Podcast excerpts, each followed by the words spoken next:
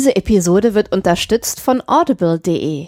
Wenn euch der Einschlafen-Podcast von Tobi Bayer zu langweilig und der Troja-Alert von Stefan zu aufregend ist, dann ist vielleicht Audible eine Alternative für euch. Und wenn ihr unter audible.de slash hoaxilla ein kostenloses Probeabo abschließt, dann unterstützt ihr damit nicht nur unseren Podcast, sondern kriegt auch jede Menge tolle Hörbücher auf die Ohren. 150.000 Stück.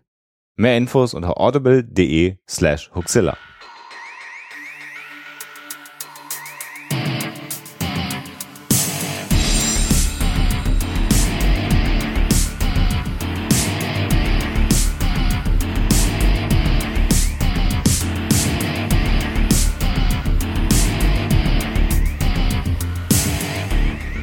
Hoaxilla. Der skeptische Podcast aus Hamburg.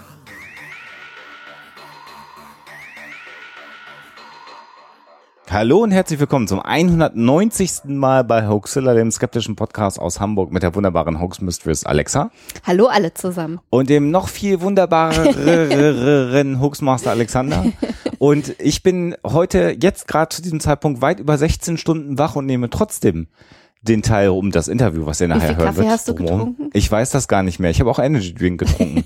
und ich habe Bacardi rumgetrunken und Mixery, Bier mit Cola. Also nicht nur du bist jetzt äh, schon lange wach und äh, up and about, äh, sondern auch ihr müsst heute einen ganz besonders langen Atem haben, weil das nämlich eine absolute Mammutfolge wird.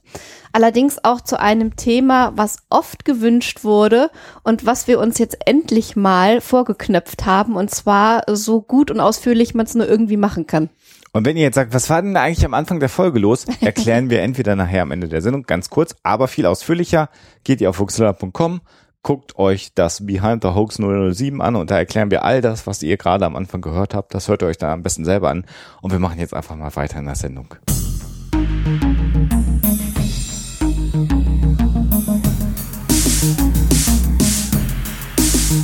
Die Story der Woche.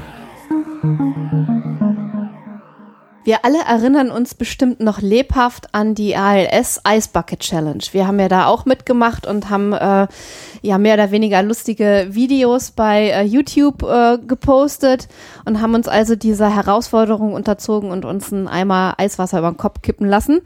Ähm, was ein bisschen weniger bekannt ist, ist, dass es durch diese, und da, da wird es jetzt tragisch, durch diese Bucket äh, auch Tote gegeben hat. So zum Beispiel eine gewisse Frau namens Latasha Brown, die ähm, über Facebook diese Ice Bucket Challenge angenommen hat und dann eben äh, auch ein Video gemacht hat, sich Eiswasser hat über den Kopf äh, kippen lassen. Allerdings ist sie ähm, tatsächlich ungefähr 30 Sekunden, nachdem sie das gemacht hat, an einem Herzinfarkt und Unterkühlung gestorben. Ähm, man hat zwar ihren völlig erfrorenen Körper noch ins Krankenhaus äh, gebracht, aber dort konnte man leider nichts mehr für sie tun, wenn die Geschichte denn stimmt. Klingt ja sehr abgefahren. Mm.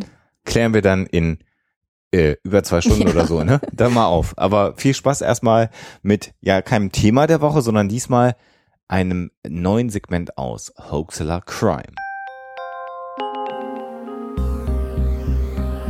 Hoaxilla. Crime.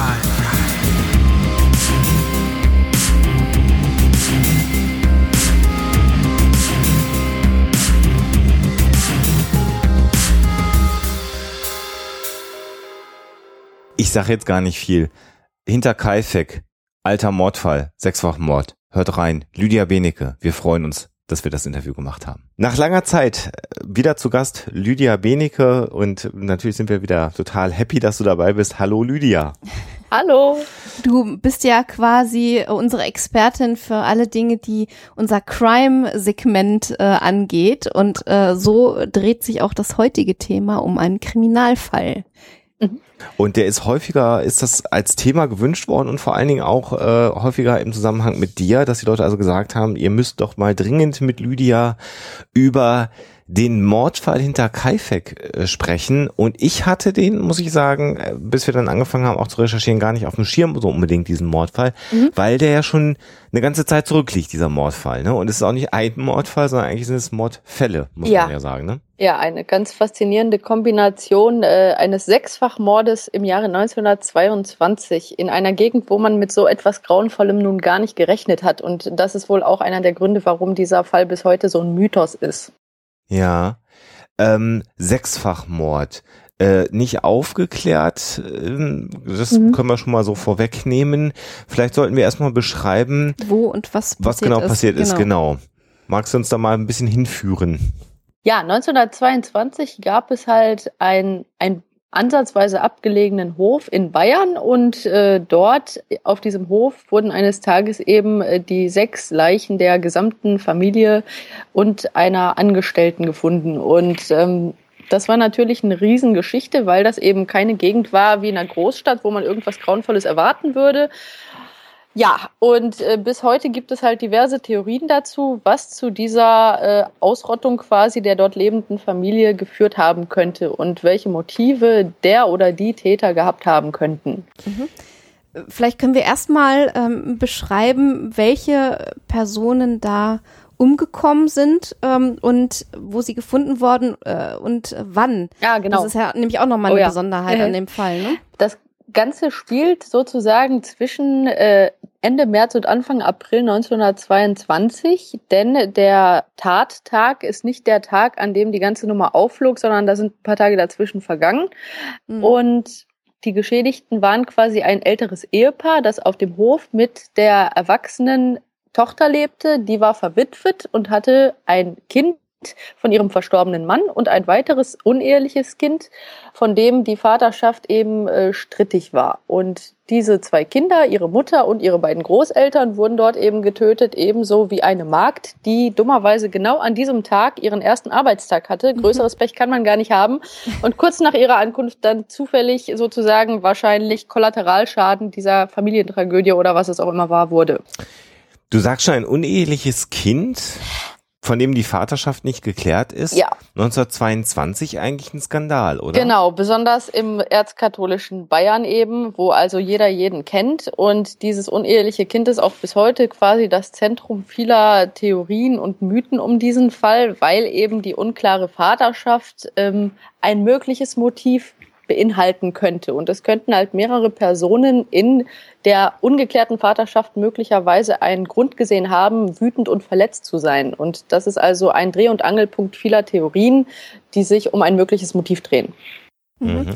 Die Personen, die die Leichen äh, gefunden haben, ähm, die haben ja auch ganz genau berichtet, und das ist ja auch durch zumindest ein paar Tatortfotos dokumentiert worden, dass auch die Auffindungssituation eine ganz äh, ja besonders äh, unheimliche und äh, bemerkenswerte gewesen ist, ne? Oh. weil die Leichen, ein paar wurden ja in der Scheune gefunden und ähm, ein paar im, im Wohnhaus. Ja. Ähm, ähm, die waren alle abgedeckt in irgendeiner Form. Ne? Das war auch, äh, genau, also man, vielleicht, ich weiß nicht genau, vielleicht sollten wir versuchen, die Story chronologisch zu erzählen. Ja. Ja. Weil äh, die, die Gesamtstory, ähm, die halt auch schon vor dieser ganzen Tötung der Menschen dort äh, seltsam war und auch äh, ja. die, sozusagen die Runde machte in diesem Dörfchen, die ähm, hat dann im Prinzip äh, eine große Rolle gespielt bei den weiteren Theorien. Deswegen wäre es vielleicht logisch, wenn wir mhm. sozusagen die Familiengeschichte mal kurz mhm. beleuchten. Mhm. Ähm, ich habe das mal versucht, nochmal so zusammenzustellen, wie man das auch so als Psychologe macht, sich also anzugucken, wer war wen, mit wem, wann, warum in irgendeinem Verhältnis zueinander. Einfach, wer sind denn diese Menschen und wie stehen die mhm. zueinander?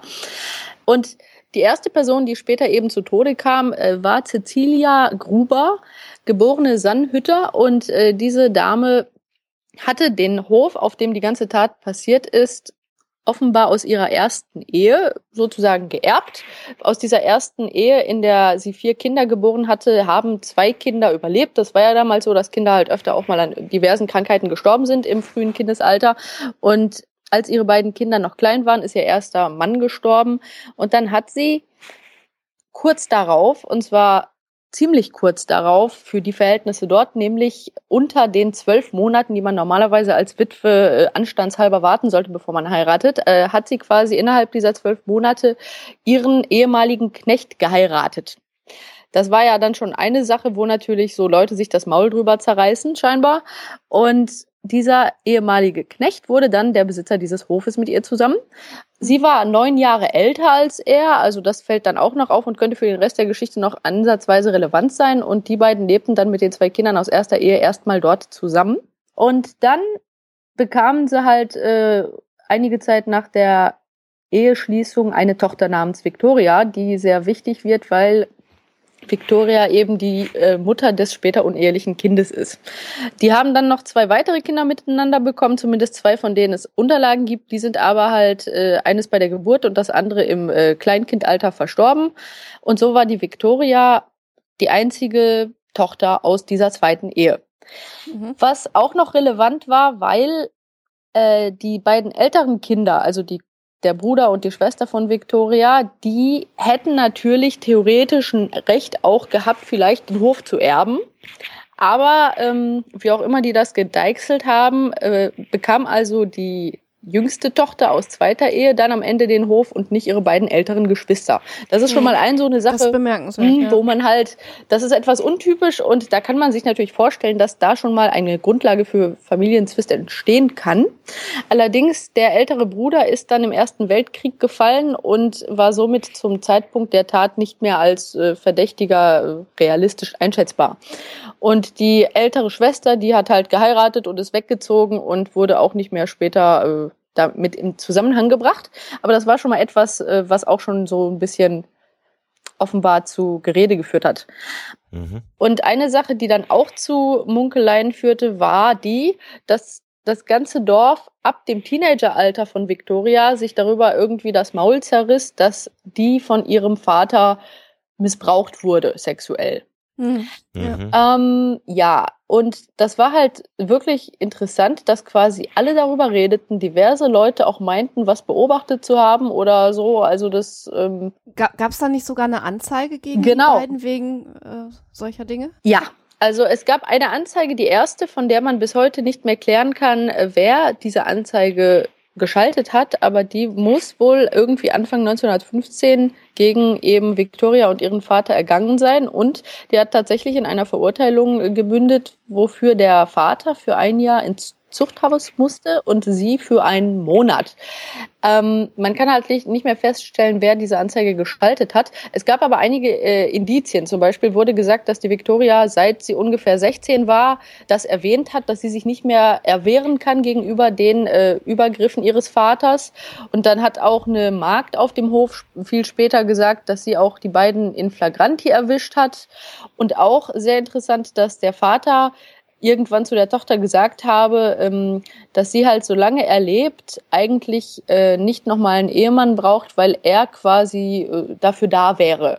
Also eine schon ziemlich schräge Situation und ähm, also es gab auch andere Aussagen, die sagten, dass sozusagen jeder im Dorf schon Situationen miterlebt hatte, die auch äh, mehr als nur Gerede waren, die darauf hinweisen, dass da also quasi eine jahrelange Missbrauchsinzestgeschichte lief. Das ist natürlich schon mal sehr verdächtig. Ich habe mir dann nochmal genau das Alter der Leute angeguckt, weil ich auch mit Missbrauchstätern arbeite und mir dachte, welche Art von äh, Missbrauchstäter war denn jetzt der Vater von Victoria sozusagen?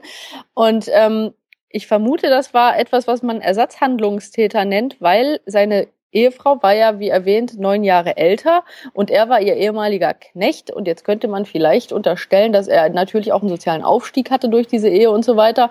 Und ähm, als er Mitte 40 war und seine äh, Gemahlin Mitte 50, da war seine Tochter gerade im Teenageralter und die wurde auch beschrieben als sehr attraktive Frau. Also das fiel jedem in der Gegend auf.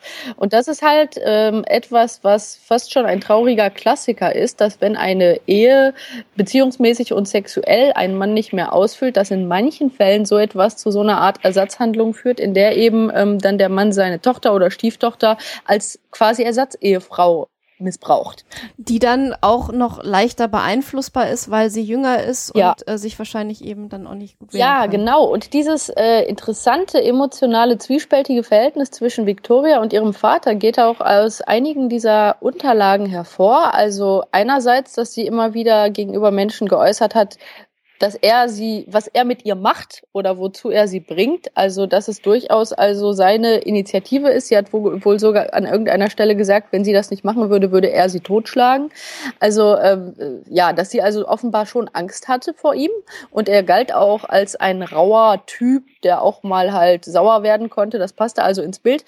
Und andererseits ähm, hat sie später, als ihr, da kommen wir gleich noch zu späterer Geliebter, ihren Vater angezeigt hat, weil er ziemlich sauer auf den war, ähm, hat sie ihren äh, späteren Geliebten dann bekniet, diese Anzeige zurückzunehmen, damit ihr Vater nicht nochmal also für lange Zeit ins Zuchthaus geht. Das hat ja sowas von Ambivalenz. Einerseits Angst vor dem Täter und andererseits aber ist er ja eine Bezugsperson, eine emotionale und ähm, dadurch ist das Opfer auch abhängig von ihm. Also etwas, was man halt heutzutage wirklich klassisch kennt, aber für die Menschen damals sicher etwas verwirrend aussah von außen. Wieso hat die Angst vor dem und andererseits will die aber auch nicht, dass der weg ist. Das ist halt eine ambivalente äh, Bindung, wie man sie bei so, so einem innerfamiliären Missbrauch halt häufiger sieht. Das war schon mal ähm, irgendwie plausibel und auch also ungefähr, wie ich mir vorstelle, wie es zu diesem Inzest kam, indem eben dieser äh, Vater von ihr äh, an seiner Frau sozusagen nicht mehr seine Ehe ausleben konnte, seiner Vorstellung nach, und dann halt quasi eben diese Du bist jetzt meine Ersatzehefrau Nummer gefahren hat.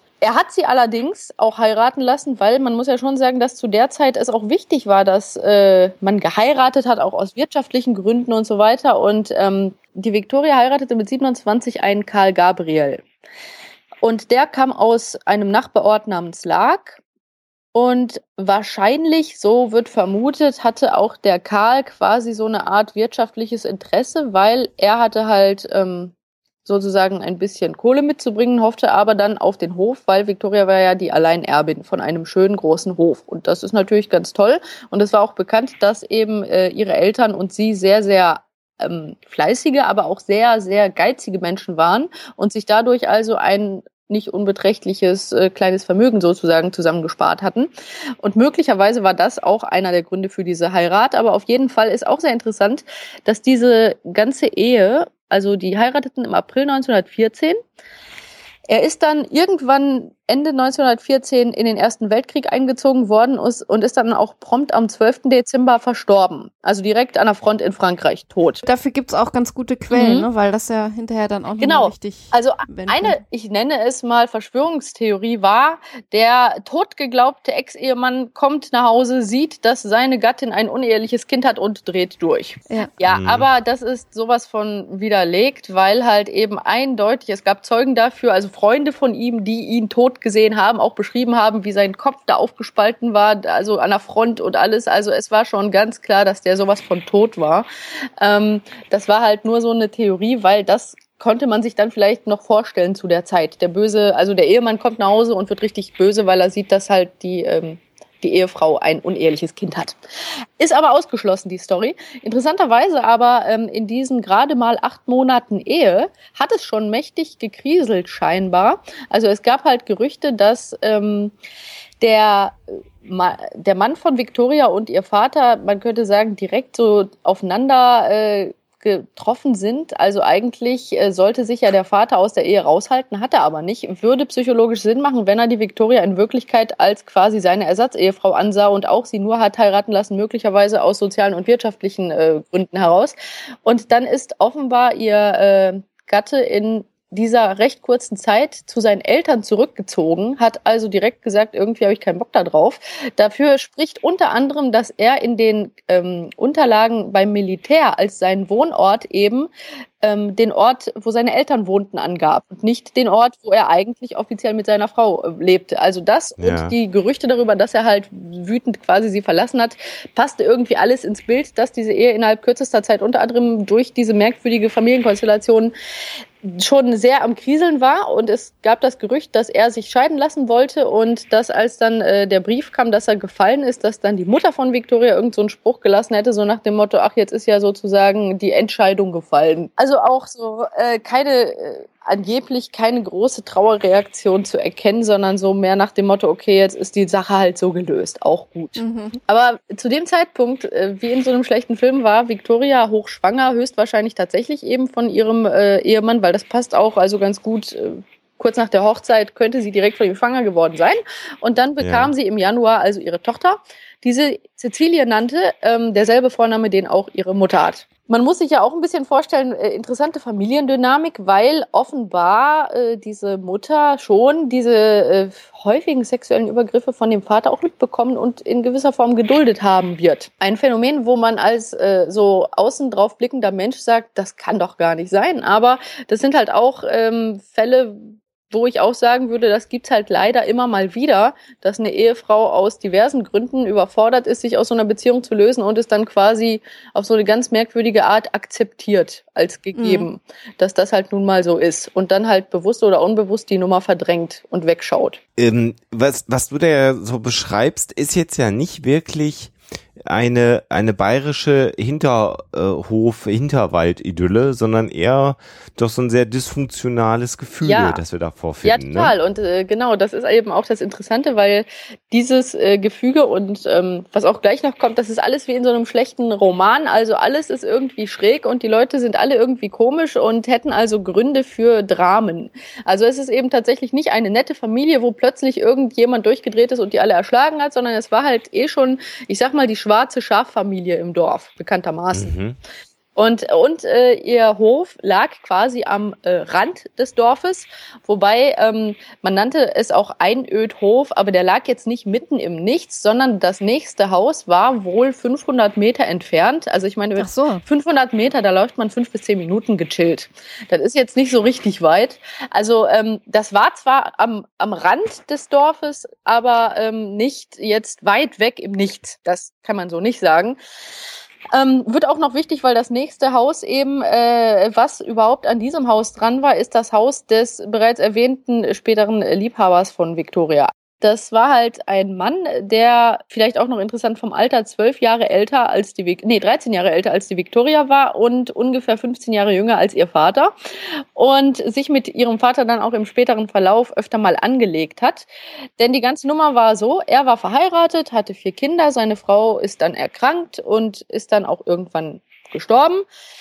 Und er war quasi zunächst einmal der Nachbar, der die Familie halt von klein auf kannte. Also er seit seiner Kindheit kannte er die Familie und umgekehrt, weil da kannte eh jeder jeden. Und ähm, er berichtete halt unter anderem, dass äh, Victoria seiner ersten Ehefrau eben als sie 16 war erzählt hat, dass ihr Vater sie missbraucht er berichtete auch, aber das sind halt alles jetzt subjektive Angaben, die man aus den Akten findet, dass die Victoria 1914 ihm bereits das erste Angebot gemacht hatte, mit ihm Sex zu haben. Mhm. Kurz nach dem Tod ihres Mannes im Krieg. Und das ist vielleicht auch nochmal, ich würde da gerne mal ein paar Sachen zitieren aus der Akte, weil es schon sehr interessant ist, was der gute Mann dazu so gesagt hat. Also zum Beispiel sagte eben der besagte Nachbar, die Victoria war überhaupt für den Geschlechtsverkehr leicht zu haben. Schon bald nach dem Tod ihres Mannes habe ich einmal mit ihr einen Schrank transportiert. Wir fuhren mit meinem Fuhrwerk und da hat sie sich mir direkt angeboten. Sie sagte, du könntest mich jetzt leicht anpacken. Ich ging aber damals darauf nicht ein, denn ich war damals noch verheiratet. Gut, ob das so stattgefunden hat, möglicherweise. Und wenn es so stattgefunden hat, ob er dann Nein gesagt hat, kann man jetzt auch nicht sagen aber hat er jetzt zumindest behauptet, wobei ich dann auch so gedacht habe, 1914, also ich weiß nur, dass 1915 der bis heute nicht auf irgendwen zurückzuführende äh, erste äh, Anzeigeteil gegenüber eben der Blutschande da gelaufen ist. Also mhm. ich habe mich schon gefragt, ob da vielleicht auch ein Zusammenhang besteht, aber das wird man nicht mehr klären können. Und dann hat er noch gesagt zum Thema sexuell aufreizendes Verhalten. Nach dem Tode meiner Frau am 15. Oktober 1918, also vier Jahre nach diesem ersten Angebot, von dem er da spricht, kam eines Tages die Victoria zu mir in den Heustadel, passte mich dort ab und machte mir den Vorschlag, ich solle sie heiraten. Meine Frau war damals etwa 14 Tage tot. Ich sagte nicht nein, weil ich mir dachte, ich brauche für mein Anwesen doch wieder eine Frau. Sie bot sich mir auch gleich zum Geschlechtsverkehr an, ohne dass ich einen diesbezüglichen Wunsch geäußert hatte. Indem sie mich packte, warf sie sich aufs Heu und so habe damals zum ersten Mal mit ihr Verkehr gehabt. In der darauffolgenden Zeit kam das noch einige Male vor. Einmal beim Gänseabstechen sagte sie auch zu mir, geh heiraten wir und nahm mich dabei mit in die Remise, wo sie mich zum Geschlechtsverkehr aufforderte. Mir ist so etwas bis dahin noch nie vorgekommen, dass ein Weib sich selbst so anbietet. Insgesamt werde ich mit ihr höchstens fünfmal Verkehr gehabt haben. Also dieses fünfmal, äh, weiß ich nicht. Aber gut, ist ja auch egal. Ich meine, es ist, es ist natürlich, das waren Aussagen, die er bei der Befragung nach, nach dem ganzen, äh, ja, genau, die Victoria konnte nichts mehr dazu sagen. Eben wollte gerade sagen, also dann Tote zu beschuldigen, die eh einen schwierigen Ruf gehabt haben, ja. das ist ja jetzt auch nicht so weit her. Nee, aber interessanterweise, ähm, dass es da eine Affäre gegeben zu haben scheint, ist schon nicht nur auf diese Aussagen zurückzuführen, sondern auch und darauf, dass eben dieser Mann hier, äh, dass er das uneheliche Kind, das dann plötzlich da stand und äh, von der Witwe, wo also weit und breit kein erkennbarer Vater sozusagen erst einmal mhm. da war, dass er dieses Kind wahlweise immer mal als seines anerkannte und dann wieder nicht und dann wieder doch und dann wieder nicht, so ein bisschen äh, hin und her. Ähm, und das ist auch ein Teil dieses äh, Konfliktes zwischen eben, man könnte sagen, den beiden Nachbarhäusern, dass es so aussieht, dass ähm, dieser Nachbar wirklich die Victoria nach dem Tod seiner Frau durchaus gerne geheiratet hätte, war ja auch eine hübsche Frau, war wohlhabend, also äh, eine gute Partie, schlechter Ruf mit Papi hin oder her sozusagen. Ähm, und er gab ja auch zu, mit ihr geschlechtlich verkehrt zu haben. Und sie gab ihn auch als den Vater ihres unehelichen Sohnes an. Also es wird wohl eine Affäre stattgefunden haben, weil dafür haben also alle Seiten sozusagen ähm, äh, entsprechende Aussagen schon auch getätigt vorher. Der Konflikt begann eigentlich da, wo er anfing, sich darüber Gedanken zu machen, dass ja die Victoria nicht nur mit ihm wahrscheinlich Sex hat, sondern auch mit ihrem Vater. Ach so, ich möchte noch dazu sagen, dass er natürlich ähm, sie so darstellt als, ich sag mal, Flittchen. Das kann natürlich auch äh, sein, weil er einige unangenehme Dinge über diese Familie im Nachhinein geäußert hat und es da auch nachweislich ziemlich einen Konflikt gab zwischen den Familien. Allerdings ist auch bekannt, dass äh, gerade bei sexuellem Missbrauch es halt zwei äh, Überkompensationen geben kann bei Opfern. Entweder sie können überhaupt keine Nähe vertragen oder sie verhalten sich hypersexuell aufreizend. Mhm. Ist jetzt inzwischen bekannt. Das ähm, ist politisch natürlich etwas unkorrekt, aber es kann tatsächlich eine Auswirkung von sexuellem Missbrauch sein, äh, dass das Opfer lernt, sich über äh, Hypersexualität quasi ähm, Anerkennung und Nähe und äh, Dinge zu holen. Das ist wie eine Konditionierung. Und deswegen, also aus der modernen Sicht heraus, würde das jetzt durchaus jetzt nicht abwegig klingen für mich. Also ich würde das jetzt nicht als, das klingt total absurd, sondern es kann sein, dass die Victoria dadurch, dass ihr Vater sie seit ihrer Teenagerzeit derartig ausgenutzt und manipuliert hat, gelernt hat, eben mit Sexualität auch andere Menschen zu manipulieren. Also das ist, wie gesagt, ein bekannter Mechanismus, der eintreten kann und dementsprechend könnte das ins Gesamtbild passen. Ja, auf jeden Fall gab es diese Affäre und der, äh, der Mann, der eben äh, in dieser Affäre drin steckte, war ja eigentlich äh, durchaus gewillt, Victoria zu heiraten. Das Dumme ist nur, dass ähm, ihr Vater da keine Lust drauf hatte. Und hier fing so ein bisschen dieser Konflikt an, so richtig unschön zu werden da sagte wieder hinterher, also äh, über, über die Frage, wie es äh, zu, zu der Diskussion über Hochzeit ja oder nein kam, sagte er halt, Victoria machte mir dann einmal den Vorschlag, ich solle mit ihrem Vater wegen der Heirat sprechen. Wann das war, weiß ich nicht mehr genau. Ich weiß nur, dass sich hinternach herausgestellt hat, dass sie damals bereits in der Hoffnung war, also schwanger. Mir hat sie aber davon nichts gesagt. Ich nahm wirklich an, ich könnte sie heiraten, und so ging ich einmal zum alten Gruber und machte ihm den Vorschlag, dass ich seine Tochter heiraten werde. Er war schon damit einverstanden, ebenso wie seine Tochter. Ich sagte ihm dann noch, dass ich natürlich eine Bedingung mache, und das sei, dass er den Geschlechtsverkehr mit seiner Tochter aufhören müsse. Er solle sich bekehren von seinen Sünden und seine Tochter werde ich dann schon auf die rechten Wege führen. Ich sagte ihm auch, dass ich ein guter Christ sei und solche Sachen nicht leiden könne. Er sagte darauf, wir werden dann schon sehen. Wie ich dann kurz darauf seine Tochter wieder traf, sagte mir dieselbe, dass sie in der Hoffnung sei. Sie sagte auch, dass ich der Vater sei. Ich protestierte dagegen und sagte ihr, da ist doch dein Vater auch dabei. Sie erwiderte darauf, das ist eben das Bessere, dass ich sagen kann, Vater, du bist auch dabei, sonst täte er mich erschlagen. Sie sagte mir auch, dass es dem Vater nicht mehr recht sei mit der Heirat, aber den Vater müsse ich doch machen. Also auf Deutsch, ähm, ja, äh, der Vater hätte sie heiraten lassen, wenn er sie hätte weiter missbrauchen dürfen. Da aber nun mal der potenzielle Ehemann sehr deutlich gesagt hat, da mache ich nicht mit, hat dann der Vater im Prinzip gesagt, ja, dann heiratest du die auch nicht. Also in anderen Stellen der Akten steht auch, der Vater hat halt einfach gedroht, ähm, abzuhauen und den Hof zu verlassen, wenn, ähm, wenn sie diesen Mann heiratet. Und da hätten wir wieder die emotionale Abhängigkeit und Ambivalenz.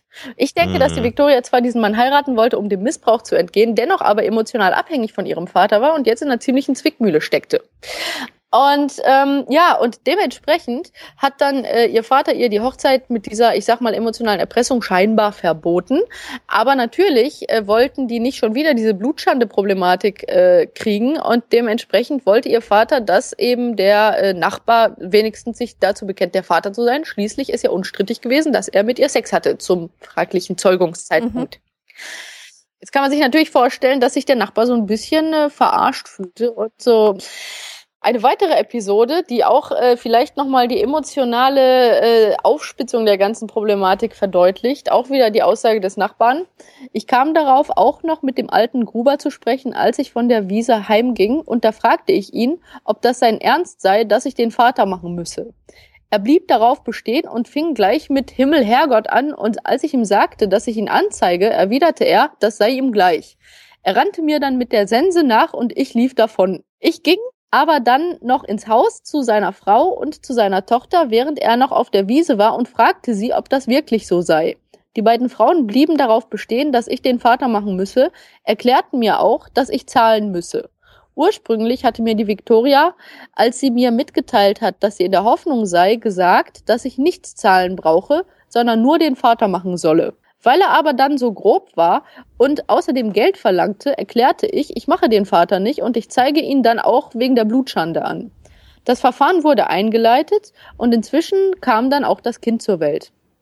Am dritten Tag nach der Geburt kam dann die Victoria zu mir, bot mir an, sie zahle das ganze Geld, was die Vaterschaft ausmacht, wenn ich die Vaterschaft übernehme. Da sie auch dazu setzte, dass wir trotzdem noch heiraten könnten, war ich schließlich damit einverstanden.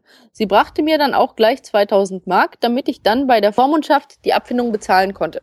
Also falls ich das richtig verstehe, hat sie quasi ihm das Geld gegeben, was er dann quasi sozusagen wieder zurückgeben sollte. Und damit wäre dann die Sache quasi gerichtlich geklärt. Und eigentlich ging es nur darum zu sagen, okay, siehst du, mein Vater ist gar nicht der Vater von dem Kind, also ist die Blutschande-Nummer jetzt passé. Er hat auch an einer anderen Stelle gesagt, dass er, ähm, dass die Victoria ihn auch weinend angefleht hat, diese Anzeige zurückzunehmen. Und er sich dann halt quasi, ähm, ja, äh, belabern ließ. Ich denke aber auch, dass er so dachte, okay, also es ist so ein bisschen Erpressung gegen Erpressung. Also der, äh, der Vater erpresst seine Tochter und jetzt ähm, sagt sie aber quasi dem Nachbarn, okay, äh, wenn du meinen Vater rausholst, dann kannst du mich doch heiraten. Und der Nachbar denkt sich wohl, okay, der Vater wird doch jetzt nicht so blöd sein, mir immer noch Steine in den Weg zu legen, wenn ich quasi das Zünglein an der Waage dafür bin, ob der jetzt wieder im Zuchthaus landet. Also Drama ohne Ende. Ähm, so, und das ist so ein bisschen die äh, Ausgangssituation. Dann hat also ähm, er diesen Sohn, der Nachbar hat den Sohn dann anerkannt obwohl er auch später immer wieder sagte, dass er natürlich aufgrund dieser ganzen schrägen Nummer natürlich niemals sicher sein konnte, ob das Kind jetzt seins ist oder nicht. Aber er hat dann einfach gesagt, möglicherweise war es beides. In, in der Doku kam noch ähm, zur Sprache, dass es wohl Zeugen dafür gibt, dass ähm, die Victoria und dieser Nachbar sich mal auf der Straße getroffen hätten und äh, ziemlich gestritten hätten ähm, und es da auch irgendwie zu Handgreiflichkeiten gekommen sei. Die, dass diese Familien sich scheinbar ständig gestritten haben, also das ist quasi die Quintessenz, die man, wenn man alle Puzzleteile zusammenfügt, quasi aus diversen Quellen zusammenstochern kann. Also dass es da gewisse Konflikte gab auf dieser eben merkwürdigen Beziehungsgrundlage, das ist wohl offenbar unstrittig. Wie weit dann wer wann gegen wen aggro wurde, ist halt so ein bisschen die Frage. Das war dann im Einzelnen mhm. auch offenbar nicht mehr so ganz zu klären, aber dass die halt alle ziemliche Probleme miteinander hatten, das war, äh, das lag sozusagen ab dieser Affärennummer ziemlich auf der Hand.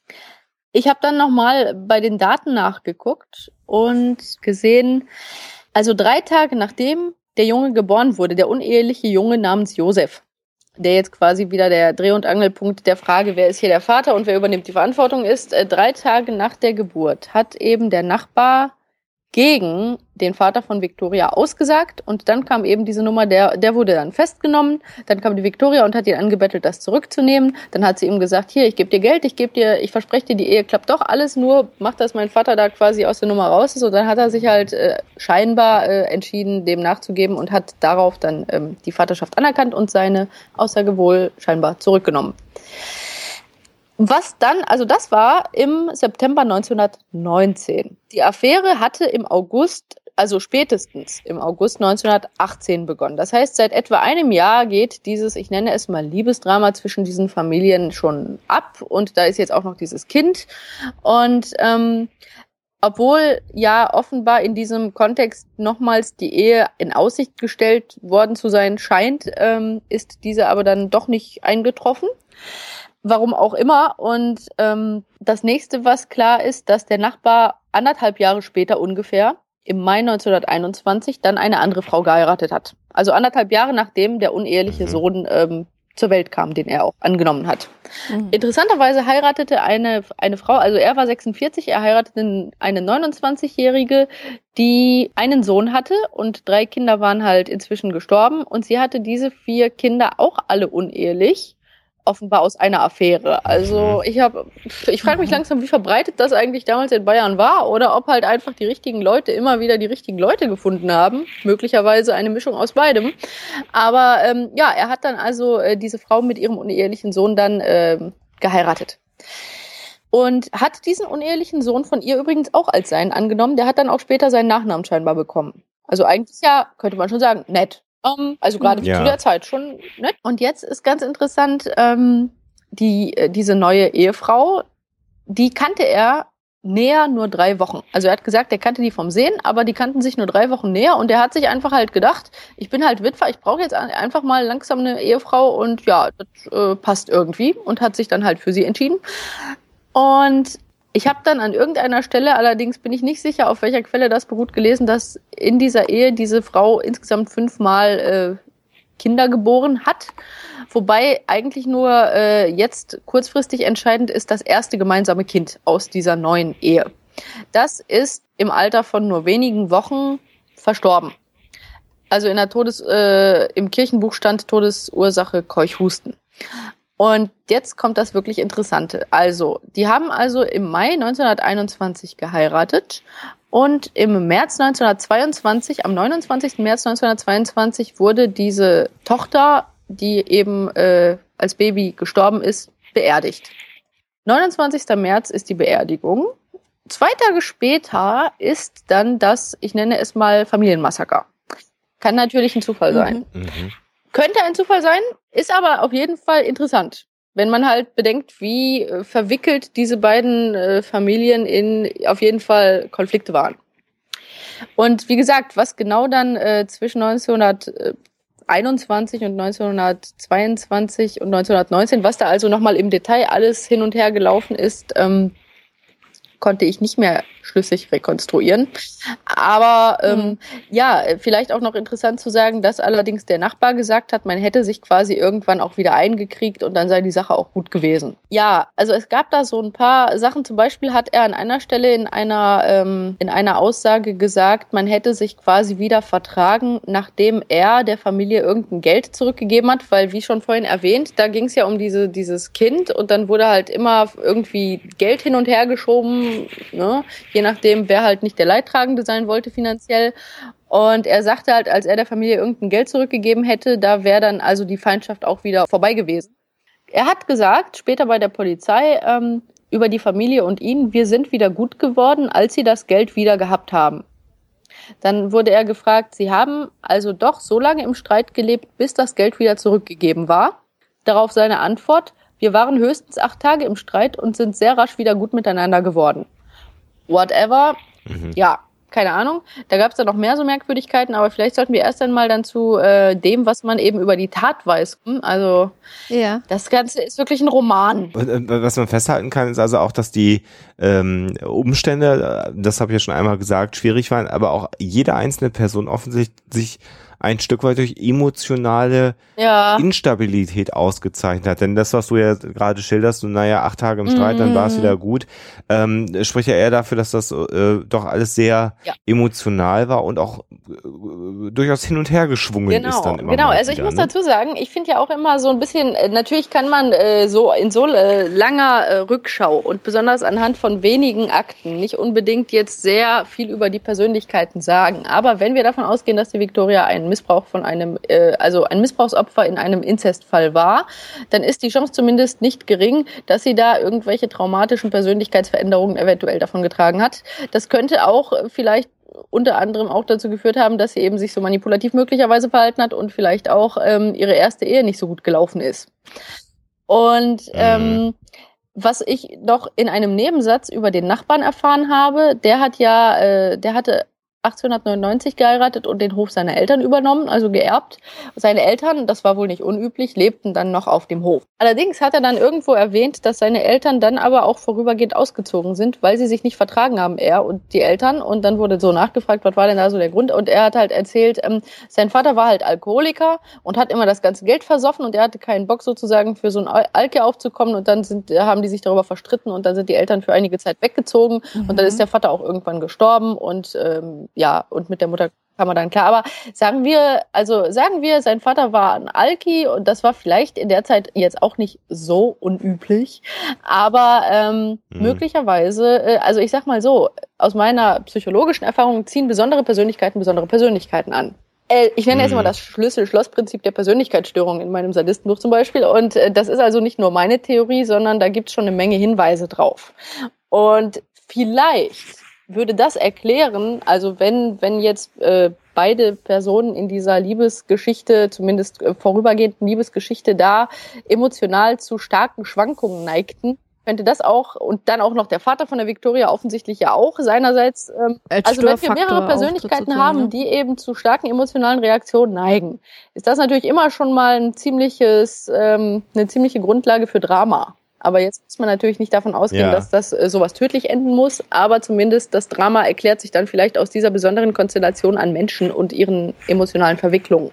Genau, und jetzt vielleicht nochmal äh, genau die Tat an sich. Also, 29. März war ja, wie gesagt, die Beerdigung von der Tochter des Nachbarn, der die ganze Zeit vorher da in diese äh, emotionale Nummer mit äh, eben der betreffenden Familie involviert war. Und am 30. März wurde dann später von eben jenem Nachbarn erwähnt, dass der äh, Familienvater, der Vater von der Victoria, entdeckt hätte, dass das Schloss des Motorenhäuschens an seinem Hof aufgebrochen war. Und ähm, mhm. allerdings dieses Häuschen äh, wäre nicht so wichtig gewesen, weil da gab es irgendwie keinen Zugang zum Stall. Der Stall wird noch wichtig, weil da hinterher die Leichen gefunden wurden. Und es gab aber auch Spuren eines Einbruchs an der Futterkammer wohl, angeblich. Allerdings ähm, hat das eben dann der Nachbar hinterher ausgesagt, dass ihm das der inzwischen ja nicht mehr feindselig gesonnene alte äh, Hofbesitzer erzählt hätte. Mhm. Also die wären sich dann halt so quasi begegnet und dann hätte ihm halt von diesem Einbruchsversuch der alte Mann quasi erzählt. Wobei offenbar äh, gab es da noch einen anderen Zeugen, der auch äh, diese Geschichte von dem alten äh, Herren da gehört hat.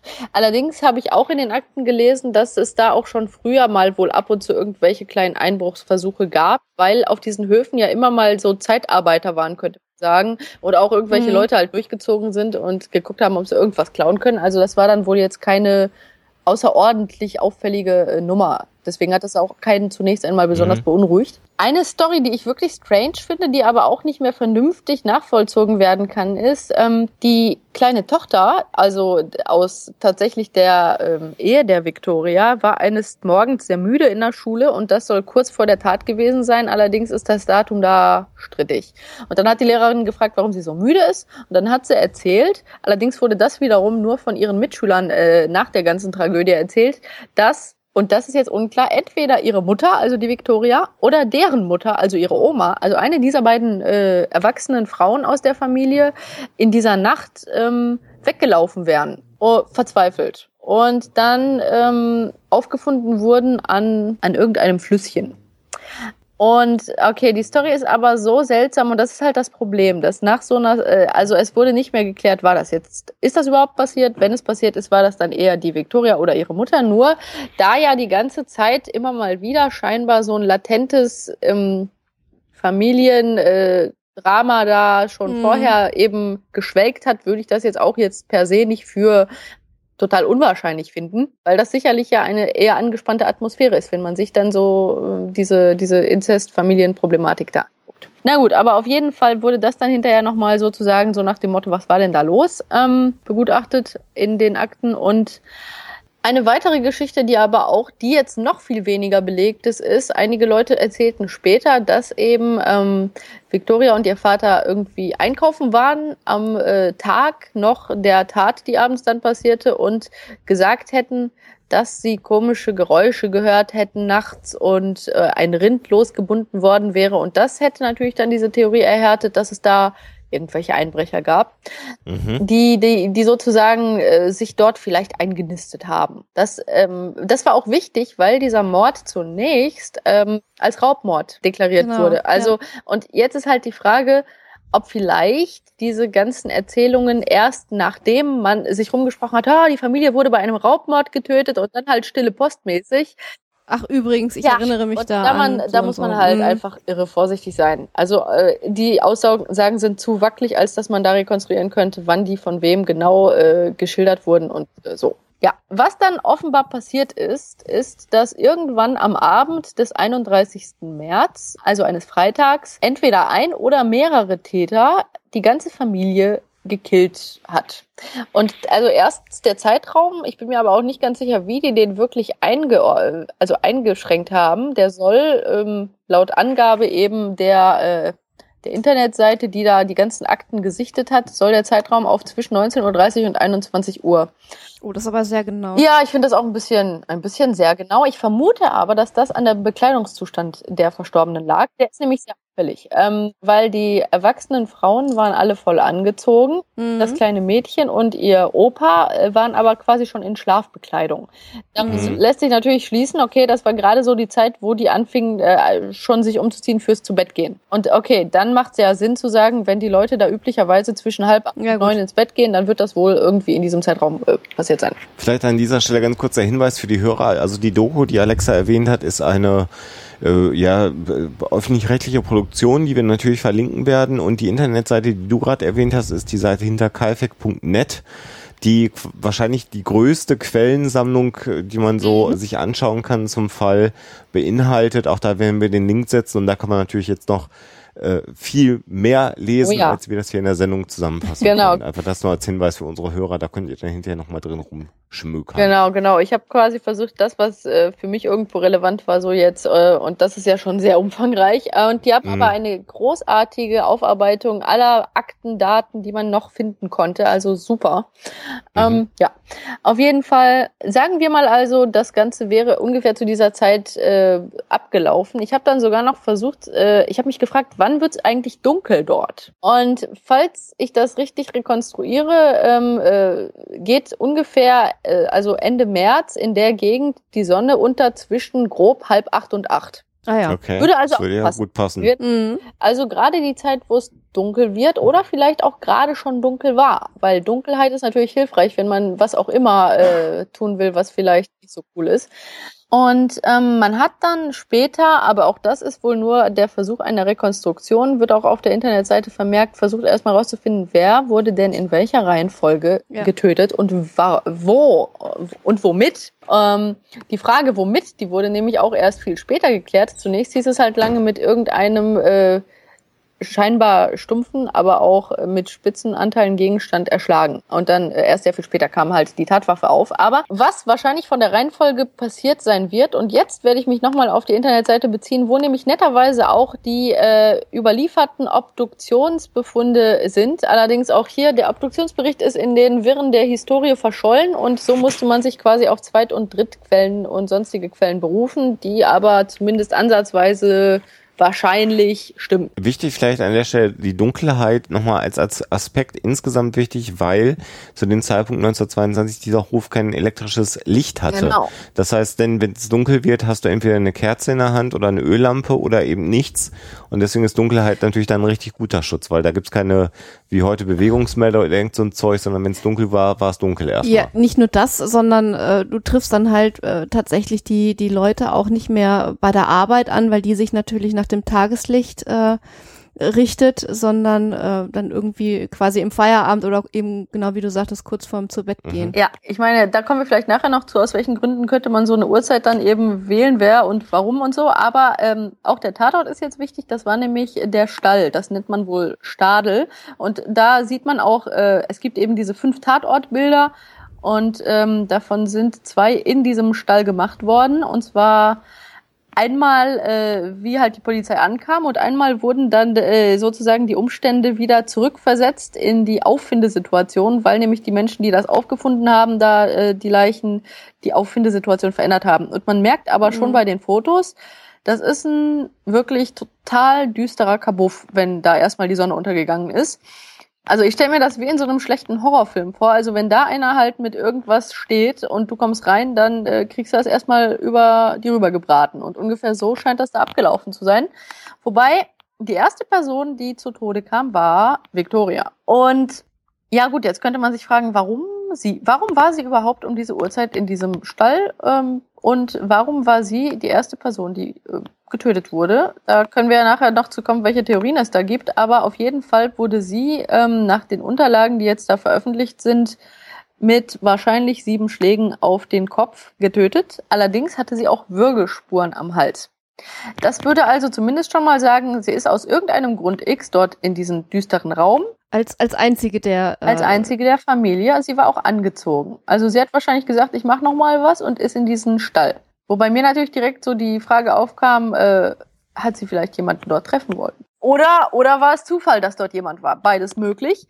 Auf jeden Fall, ähm, warum sollte jemand zunächst einmal sie würgen und dann eben erst auf sie einschlagen? Also wenn ich jetzt ein Raubmörder wäre, würde ich doch einfach direkt draufschlagen, wenn ich vorhabe, jemanden zu töten. Aber äh, ich würde doch nicht erst, naja gut, ich meine, jetzt könnte man sagen, gut, vielleicht hat er sie gewürgt, hat gedacht, das dauert mir zu lange und dann halt, gut, auch möglich.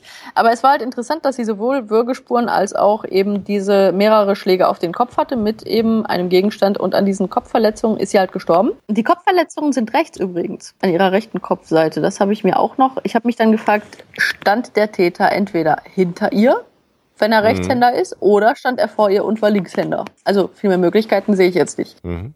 In, in der Fernsehdokumentation sagte dann ein äh, äh, ja, Ermittler, also Profiler heißen die ja in Deutschland nicht, mhm. äh, aber der kam dort zu Wort und sagte, dass ähm, Würgemale häufig dafür sprechen, dass es eine intimere Bindung zwischen dem Täter und dem Opfer gegeben hat. Ja. Äh, kann man das so sagen? Um, Oder weil das kam mir ein bisschen komisch hm. vor an der Stelle. Ja, was er damit meint, ist natürlich, äh, also ich sag mal so, äh, tatsächlich, äh, wenn du ein nur wirtschaftlich interessierter Raubtäter bist, dann die, die benutzen halt gerne irgendwas, was nicht, also was, was sagen wir mal leichter aus der Distanz benutzbar ist, eine Feuerwaffe oder halt meinetwegen auch ein Messer, aber Würgen in der Tat verlangt schon also ziemlichen Körperkontakt, ne?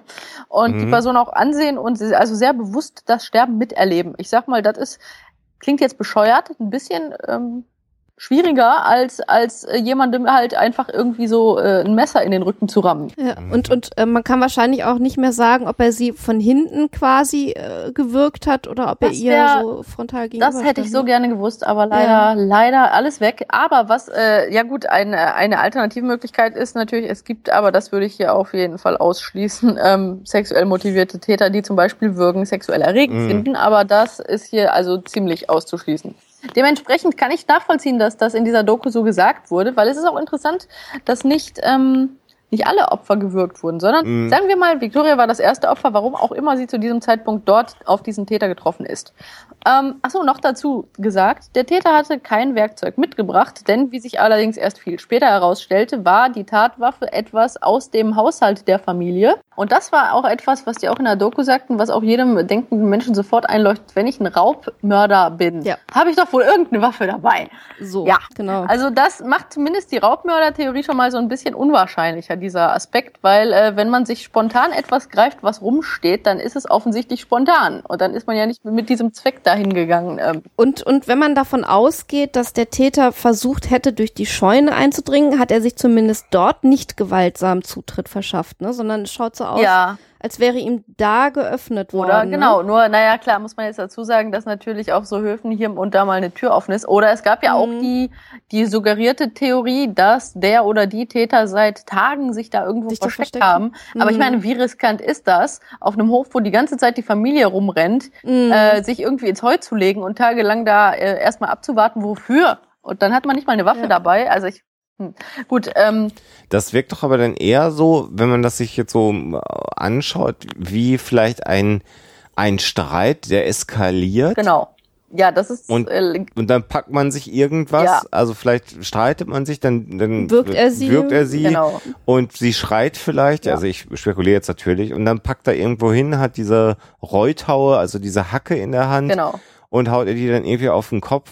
Und, und dann Ja. ist es passiert irgendwie. Das ne? ist genau das, was, wenn man äh, die 30.000 Theorien, die können wir ja gleich nochmal in Kurzversion besprechen, durchgeht, aber irgendwie doch so sehr naheliegend wirkt. Wobei man natürlich aufpassen muss, weil manchmal auch das Naheliegende nicht das Richtige ist. Deswegen Ja, ist es zum ja. Nicht möglich, aufgrund von irgendwelchen naheliegenden Wahrscheinlichkeiten jemanden zu verurteilen. Darüber bin ich sehr froh.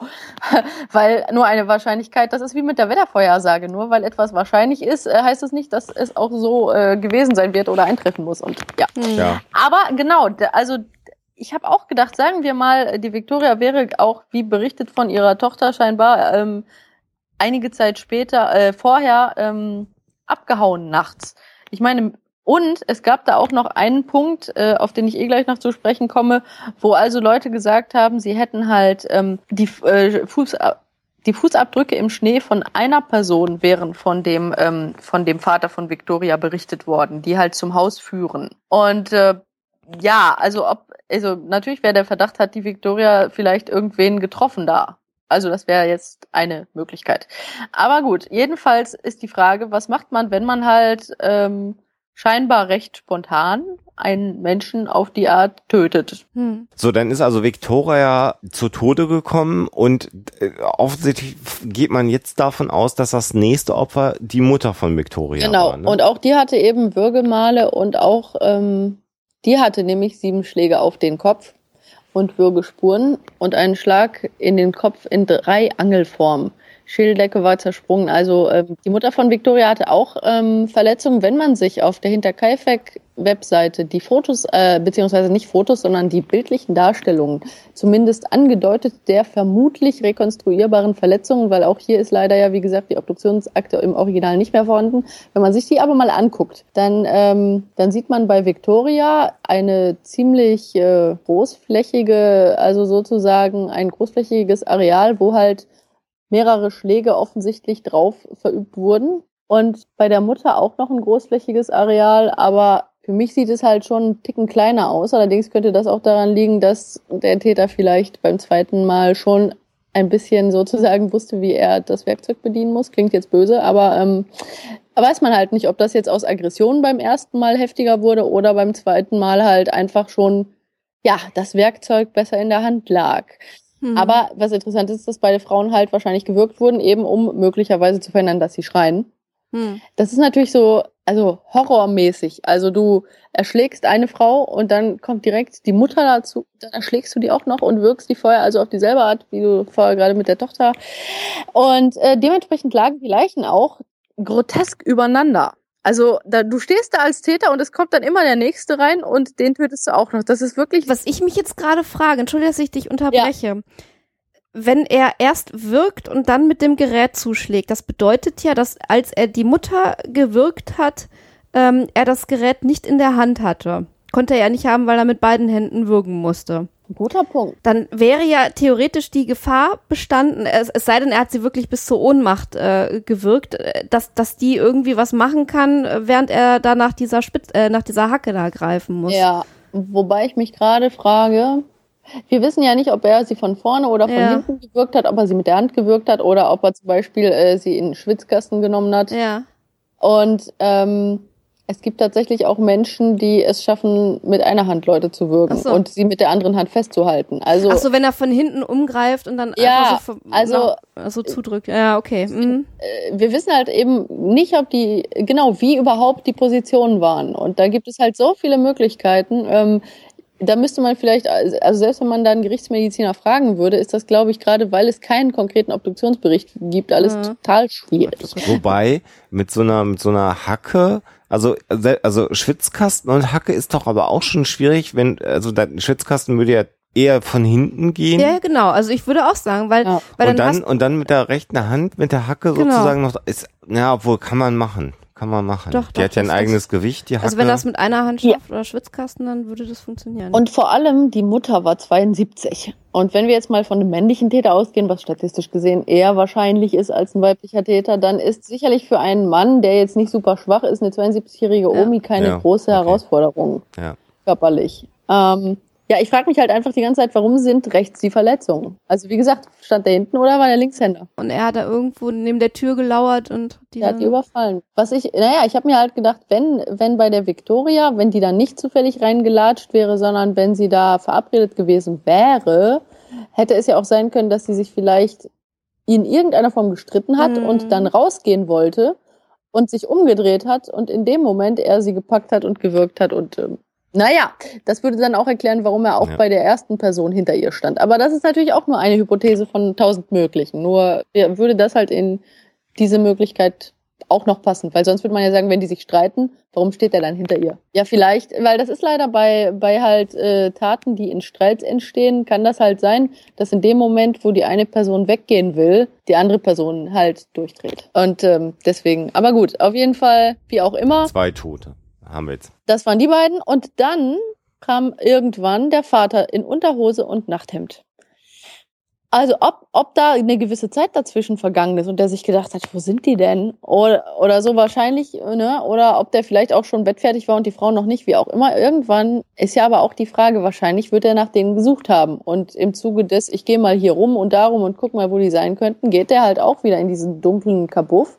Wo ich mir dann aber auch denke, wenn ich jetzt der Täter wäre, da so ganz locker stehen zu bleiben und einfach zu warten, bis der nächste reinkommt. Naja, oder er hat sich halt gedacht, äh, bevor dann einer redet und irgendwie auf die Idee kommt, dass ich das gewesen sein ja, könnte, klar. weil das irgendwie wahrscheinlich ist, muss ich jetzt irgendwie Tabula Rasa machen, ne? Ja, genau. Das ist ja eine der Vermutungen, dass eben das äh, Ganze ähm, so eine Art Vertuschung gewesen sein könnte. Aber da, da kommen wir ganz am Ende noch zu. Da macht es überhaupt keinen Sinn, ein zweijähriges Kind zu töten. Da gab es ja auch vor einiger Zeit in Deutschland einen recht bekannten Fall, wo in einem äh, Restaurant halt äh, diverse Angestellte und ein Ehepaar getötet wurden. Da haben die auch das äh, ungefähr zweijährige Kind äh, leben lassen. Weil äh, wenn es um eine Verdeckungstat geht, ist ein zweijähriges Kind vollkommen uninteressant. Und also da würde ich dann auch schon wieder so ein bisschen sagen, das ist merkwürdig.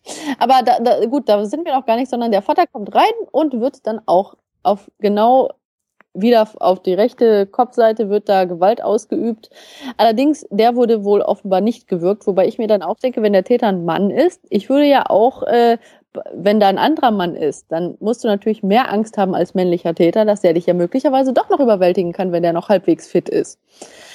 Und der äh, Vater war halt 63, also möglicherweise jetzt nicht ein Totalalter, sondern äh, also schon noch ein fitter eben Mensch. Und vielleicht hat mhm. dann der Täter gedacht, okay, da schlage ich lieber direkt drauf, bevor der mich vielleicht überwältigt. Also keine Ahnung, ob man in so einer Situation noch so rational denkt, aber das kann ja dann auch intuitiv quasi die Entscheidung sein wenn da ein männlicher äh, Mensch reinkommt. Ähm, und dann, und das ist jetzt das echt Gruselige, kommt irgendwann das neunjährige Mädchen rein. Und da muss ich eben einhaken. Ähm, ja. Auch nochmal äh, kurz auf die Doku Bezug nehmen. Da wurde gesagt, dass das Mädchen als natürliche Reaktion auf irgendetwas, das es gehört hat oder, ähm, oder was auch immer, ähm, guckt, wo die Mutter ist und die Großmutter und so. Ja. Und dann quasi zur Gefahrenquelle auf ganz natürliche Art und Weise hinläuft. Ist das wirklich realistisch? Also wenn ich mir vorstelle, in dem Alter ähm, würde ich irgendwas Unheimliches bemerken, was da irgendwie in meinem äh, Umfeld vor sich geht, mhm. äh, würde ich mich doch vielleicht eher verstecken, oder nicht? Äh, hätte ich auch gedacht, wobei, wir dürfen nicht vergessen, 1922 waren die Kinder ja vielleicht noch nicht so im Bilde, was es alles für gruselige Dinge auf der Welt gibt. Hm, hm. Ja, jetzt mal ganz ehrlich, also ähm, wenn du halt ohne Fernsehen und derlei aufwächst und, äh, und ich meine, für uns wirkt vielleicht so ein dunkler Stall, wo es äh, super gruselig, so nach dem Motto wie in einem Horrorfilm, du gehst doch nicht in die dunkelste Ecke. Wenn du aber da aufwächst und da schon tausendmal im Dunkeln drin warst und da in dem ganzen, in der ganzen Gegend noch nie was passiert ist, also wenn du nicht in einer Atmosphäre aufwächst, in der du davon ausgehst, naja. dass die Gefahr droht. Ja, aber, aber das ist ein Mädchen, was wahrscheinlich zumindest in manchen Situationen mitgekriegt hat, wie sich der Opa ja. an der Mutter vergeht. Also das war ja keine glückliche Familie, ja. wo da rosa Einhörner durch die ja, Gegend stimmt. sprangen, sondern das waren ziemlich, ziemlich beschissene Verhältnisse eigentlich. Aber ähm, das Schlimme ist, dass wenn ein Kind zum Beispiel sowas wirklich mitkriegt, dass es das als Normalität wahrnehmen kann und gar nicht mitkriegt, dass es da zum Beispiel traumatisiert wird durch solche Dinge. Ähm, Also ist halt echt die Frage, ob sie eine, eine, eine lebensbedrohliche oder wirklich gefährliche Situation da ja. einschätzen konnte. Also als kleines Kind ist schwer zu sagen. Ja, oder im Gegenteil vielleicht sogar ab, abgestumpft war in irgendeiner... Das, das ist halt, genau, also bei so einer Lebensumgebung ist es schwer abzuschätzen, wie ein Kind 1922 da so genau tickt. Ja. Okay. Aber äh, naja, natürlich gibt es auch die andere Variante, dass vielleicht jemand dort war, den das Kind kannte. Ja. ja. Aber äh, äh, das muss halt nicht sein, weil wie gesagt, es ist schwer zu sagen, wie ein Kind, das so aufwächst in dieser Zeit, äh, wie das tickt. Also beides ist möglich, aber hm, schwer zu sagen. Aber aus irgendeinem Grund ist dieses kleine Mädchen in ihrem Nachthemd auch da reingelatscht. Wobei, ja gut, ich meine, sie hätte natürlich auch die neue Angestellte vielleicht äh, der sagen können, wo sind denn meine ganzen Leute hin? Aber klar, wenn du neun bist und äh, gerade waren noch alle da und auf einmal sind sie alle weg. Ich meine, hey, äh, ja, gut, okay. schwer zu sagen, was man da denkt. Ne? Mhm. Ähm, auf jeden Fall ist ja das Merkwürdige, dass sie auch ziemlich üble Verletzungen abgekriegt hat. Äh, also unten am Kinn eine quer verlaufende, breit klaffende Wunde, die Schädeldecke zertrümmert. Und äh, was wir alle sehr entsetzlich fanden, als wir auch gerade schon darüber sprachen, ist, dass sie offenbar noch ungefähr zwei Stunden gelebt hat. Mhm. Und da denkt man so, okay, also da hat der Täter da denkt man ja auch, äh, eigentlich müsste man ja glauben, ein Kind zu töten könnte ja körperlich einfacher sein, als zum Beispiel einen erwachsenen Mann zu erschlagen. Ja. Aber naja, vielleicht hat ein Täter ja da irgendwie so eine paradoxe Art von Skrupel gehabt, einen Moment lang, da so brutal einzuschlagen. Und vielleicht hat er dann halt äh, einfach quasi ein, zweimal draufgeschlagen, hat das Kind schreien hören und ist dann seinerseits ähm, abgehauen. Ich weiß es nicht. Also weil, wenn ich doch äh, als Täter in so einer vollkommen irrationalen Situation bin und das Kind wird ja da nicht still liegen geblieben sein. Da steht auch, dass es offenbar sich selbst Haare ausgerissen hat vor mhm. Schmerz. Also sie war jetzt wahrscheinlich zumindest jetzt nicht die ganze Zeit bewusstlos.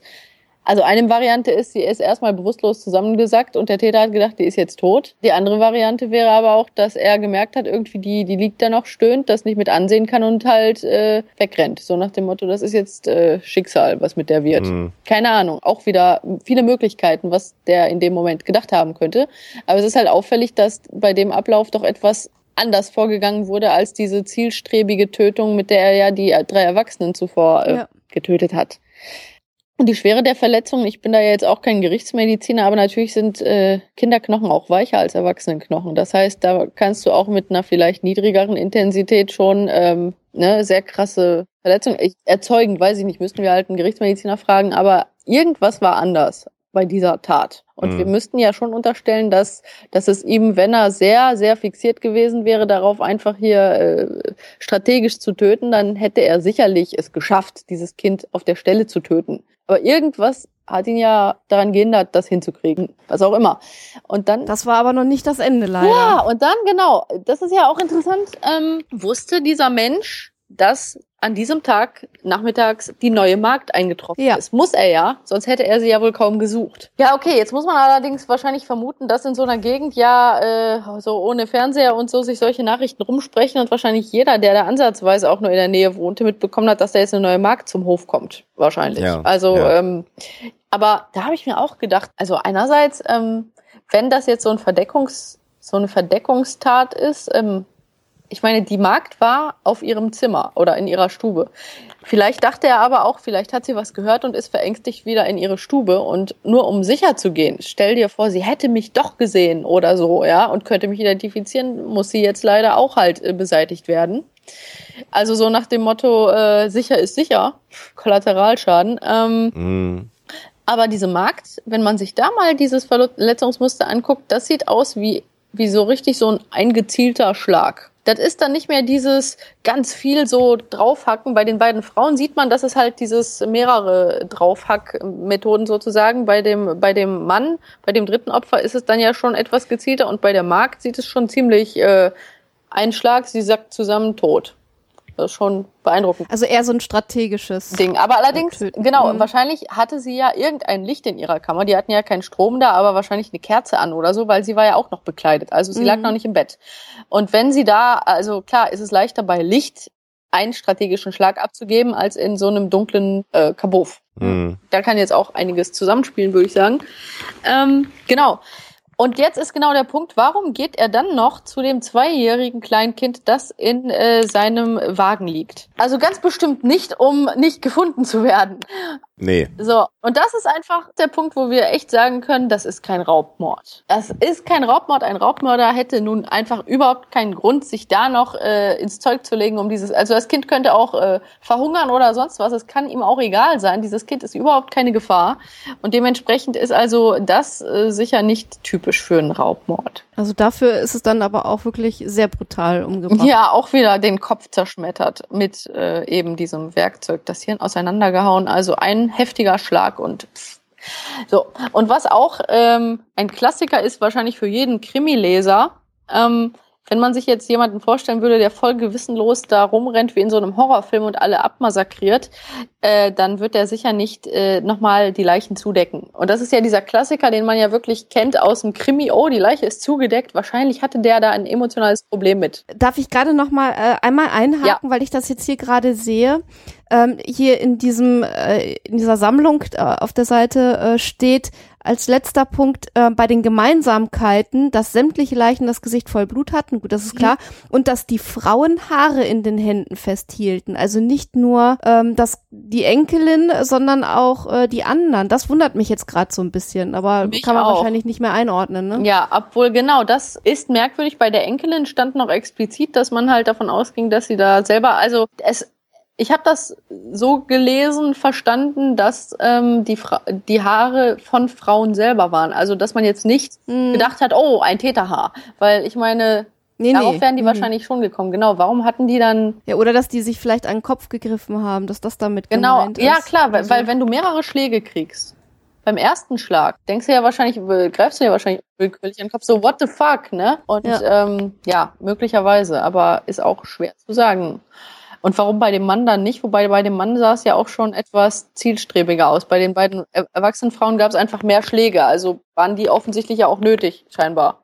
Ja, seltsame Story. Ähm, und genau, war das, der kleine Junge wurde ähm, in seiner eben, äh, in seinem Babywagen quasi erschlagen und da wurde ein Kleid seiner Mutter drüber gelegt, wo ich mir auch so dachte, genau dieses Erschlagen. Das sieht so nach Wut aus. Also erstens, wie gesagt, warum soll ich überhaupt ein Baby töten? Also ein Kleinkind zumindest. Und ähm, es gibt auch nettere Arten. Also es klingt jetzt böse, ne? Aber ich meine, erschlagen ist ja schon brachial.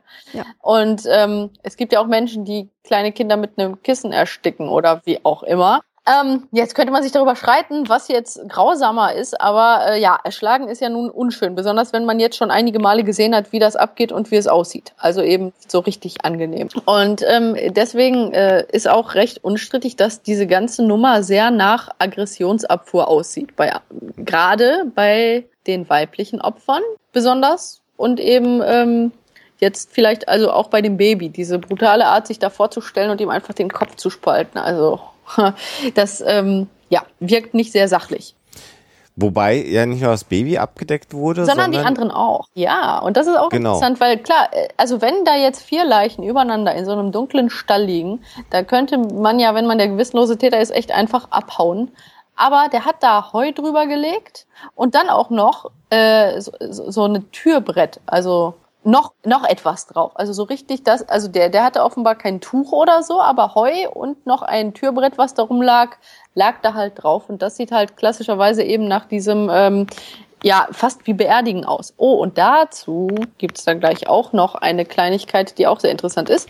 Aber da komme ich jetzt vielleicht im Finale jetzt zu. Nur auf jeden Fall, ähm, haben wir jetzt also alle. Die Markt, die Markt vielleicht zur Vollständigkeit halber hat einen Daunendeckel, glaube ich, über sich genau. gelegt bekommen. Auch da eben, also das, also quasi alle Leichname irgendwie also Sie lag auf dem Boden, glaube ich. Und, genau, auf dem äh, Boden und hatte eine Decke drüber. Und das ist auch eine Sache, die ich bei der Doku so ein bisschen seltsam fand, weil ähm, die Aussage, ja, wenn man, wenn ein Täter die Opfer kennt, dann will er halt den nicht in die Augen sehen und er will, also da wurde auch so gesagt, äh, er will dann einfach ausblenden, was er getan hat. Soweit so mhm. klar.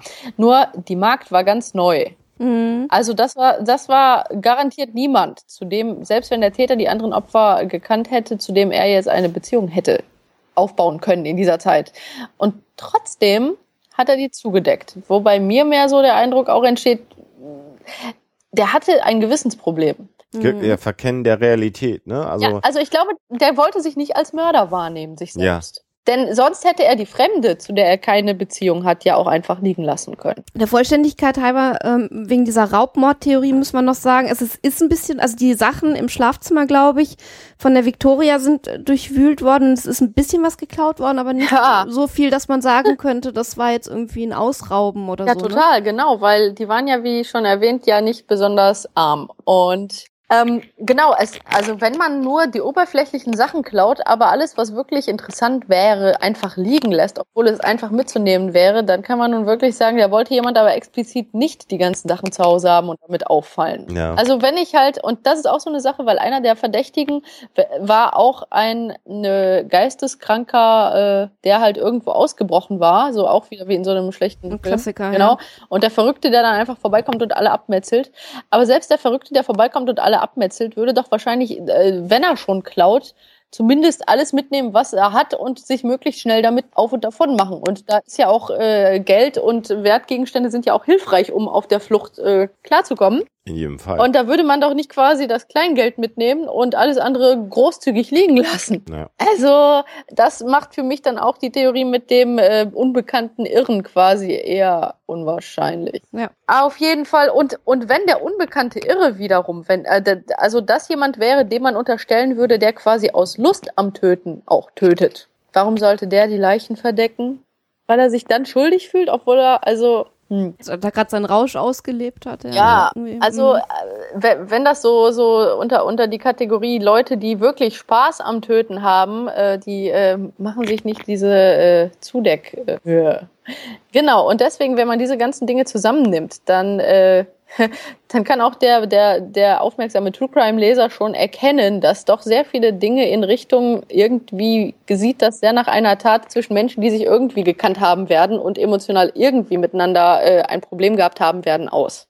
Ja, und das, was mich äh, an dem Fall noch neben der Brutalität der Vergehen äh, noch sehr mitgenommen hat, war die Tatsache, dass wohl offensichtlich der Mörder ähm, noch einige Zeit dann auf dem Hof geblieben ist nach der Tat. Oh, da habe ich mir auch viele Gedanken drüber gemacht. Genau, weil die Frage ist, war der Genau, die, die Leichen, also wenn die Tat tatsächlich, so sieht es aus, am Freitag, dem 31. März begangen wurde, was sehr wahrscheinlich ist, weil am Samstag die kleine Cecilie, also die Enkelin eben des Ehepaares, des alten Ehepaares, nicht zur Schule kam.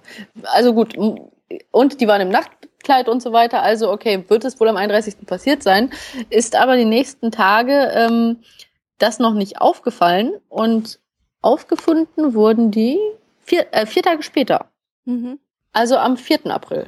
Jetzt könnte man ja sagen, ja, okay, woher weiß man dann äh, irgendwie, dass der nicht doch direkt abgehauen ist? Äh, da, dagegen spricht aber zum Beispiel, dass sich die Kühe nicht gemeldet haben, die äh, wahrscheinlich stinksauer gewesen ja. wären, wenn man sie nicht gefüttert hätte. Genau. Zum Beispiel. Ja, das war eine der Sachen. Ähm, und auch, was eigentlich noch viel gruseliger ist, wenn man so drüber nachdenkt, da muss man vielleicht doch noch mal ins Detail gehen. Mhm. Ähm, also es kamen diverse Personen nach der Tat offensichtlich an diesem Haus vorbei. Also wirklich sehr, sehr, sehr gruselig. Die Post. Äh. Und die, Kaffeever die Kaffeeverkäufer. also, Tat haben wir jetzt, ist halt heavy, unschön, sehr äh, unangenehm und so. Und ähm, Samstag fällt halt auf, dass das Kind nicht in der Schule ist. Das kann ja schon mal passieren. Dann kommen die beiden Kaffeeverkäufer vorbei ähm, und denken, oh, äh, die Familie ist gerade ausgeflogen. Man muss dazu sagen, ich habe auch äh, gelesen, dass äh, die dafür bekannt waren, nicht so super überschwänglich gastfreundlich zu sein und dass zum Beispiel, wenn die Frauen alleine zu Hause waren, die durchaus auch mal einfach nicht aufmachten. Ah ja. Ähm, also die, die galten halt mehr so auch als zurückgezogene Eigenbrödler teilweise und dementsprechend äh, dachte man sich dann wohl, ja, wie auch immer, ist jetzt keiner da. Und die beiden Kaffeeverkäufer waren zwischen 12 Uhr mittags und 14 Uhr da. Äh, die nächste Sache, genau, äh, die ich seltsam finde und wo man aber auch sich fragt, was ist das? Dann spät abends will ein Zimmermann dort vorbeigekommen sein und er hat erwähnt, dass im Backofen Feuer brannte und dass eine unbekannte Person ihn mit einer Taschenlampe geblendet hat. Sehr spooky.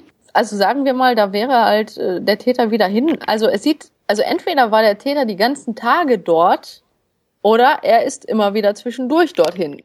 Beides ist möglich. Aber wo ich mir halt mhm. so denke, also sagen wir mal, äh, das wäre halt, also egal wie unwahrscheinlich das ist, irgendein Verrückter, der halt da aus irgendwelchen Gründen die Familie getötet hat und in keiner Verbindung zu denen stand. Warum solltest du so viele Tage da in diesem Massakerhaus leben, wenn jederzeit jeder der Nachbarn einfach mal da reinspazieren und dich überführen könnte? Das wäre schon ähm, ziemlich dämlich irgendwie. Ja, und deswegen ist ja eigentlich, also es gibt auf den ersten Blick keinen rationalen Grund, warum ein Fremdtäter das tun sollte. Es gab da jetzt irgendwo auch das Argument, gut, es war Winter und es war kalt. Aber wie gesagt, dann klaue ich alles, was ich greife und mache mich auf und davon zur nächsten Ortschaft und hab Kohle ja. und nimm halt einen Zug und bin weg. Und sitz nicht fünf Tage da rum, wenn ständig Leute vorbeikommen. Also das ist doch wirklich nicht äh, vernünftig, wenn man Vernunft halt äh, unterstellen würde einer Person, die da auf so einem Raubzug wäre. Ne? Und äh, die Frage ist eben, inwiefern diese Tiere versorgt wurden, ist unsicher, aber normalerweise geht man schon davon aus, dass wenn vier Tage lang Tiere, die normalerweise gemolken und versorgt werden, nicht versorgt werden, dass die dann schon ziemlich laut sind. Und wenn man jetzt nochmal davon ausgeht, dass dieser Hof etwa 500 Meter vom nächsten Hof entfernt ist, ich denke, dass man so schon das mitkriegen würde. Ja. Dementsprechend, ja, scheint irgendwer die Tiere eben doch rudimentär versorgt zu haben. Und dann war Sonntag. Und Sonntag kam die Familie nicht in die Kirche. Also auch schon wieder so hm, komisch, sehr komisch. Mhm. Ähm, aber da die Familie ja eh als komisch galt, äh, ja, hat man sich gedacht, was auch immer. Dann kommt nochmal irgendjemand vorbei und will da halt was kaufen und findet auch wieder niemanden an. Und dann vergeht wieder ein Tag und dann kommt nochmal ähm, der Postbote steckte die Zeitung rein und wunderte sich, dass der kleine Junge nicht wie sonst eben hinterm Küchenfenster zu sehen war, weil der Postbote immer sagte, er hat gesehen, wie der kleine Junge sich in seinem äh, Wagen selbst gewiegt hat. Und, und da war jetzt der Wagen nicht da zur üblichen Zeit war, also seltsam. Aber wo man auch schon so denkt, wow, ähm, mehrere Tage kommt das Kind nicht zur Schule, geht also auch Montag und geht die Familie nicht zur, zur Kirche. Mm. Und die. Leute denken sich, okay, lass die mal in Ruhe, die sind ja eh irgendwie freakig. Also so würde mm. man mhm. ja meinen, ne? Ähm, und dann Dienstag kommt der Monteur, der auch zwischendurch mal verdächtigt wurde, aber ziemlich ausgeschlossen werden konnte, weil eben er definitiv nicht äh, Tage vorher schon da war. Und der soll da einen Motor reparieren. Also da fragt man sich auch, wie der Mann jemals wieder ruhig schlafen konnte. Ja. weil der echt morgens da aufgetaucht ist, auch dachte, okay, die Familie ist nicht da, was auch immer. Und dann, ähm, der wollte nicht unhöflich sein und wollte nicht einfach da einbrechen und ist mhm. deswegen erstmal, hat er sich unter den Baum gesetzt und hat gepfiffen und hat gewartet, ob irgendwer kommt. Und irgendwann hat er sich gedacht, jetzt habe ich aber keinen Bock mehr zu warten. Ähm, hat dann äh, sich nochmal umgeguckt, da steht zum Beispiel, ähm, ein Gartentürchen war verschlossen, dann ging er rum, hat geguckt, ob die irgendwo sind, fand aber keinen war alles zu, die Türen waren abgeschlossen, guckte durch die Fenster, hört, äh, sah niemanden und der Hund war im Haus und bellte. Das wird noch gruseliger.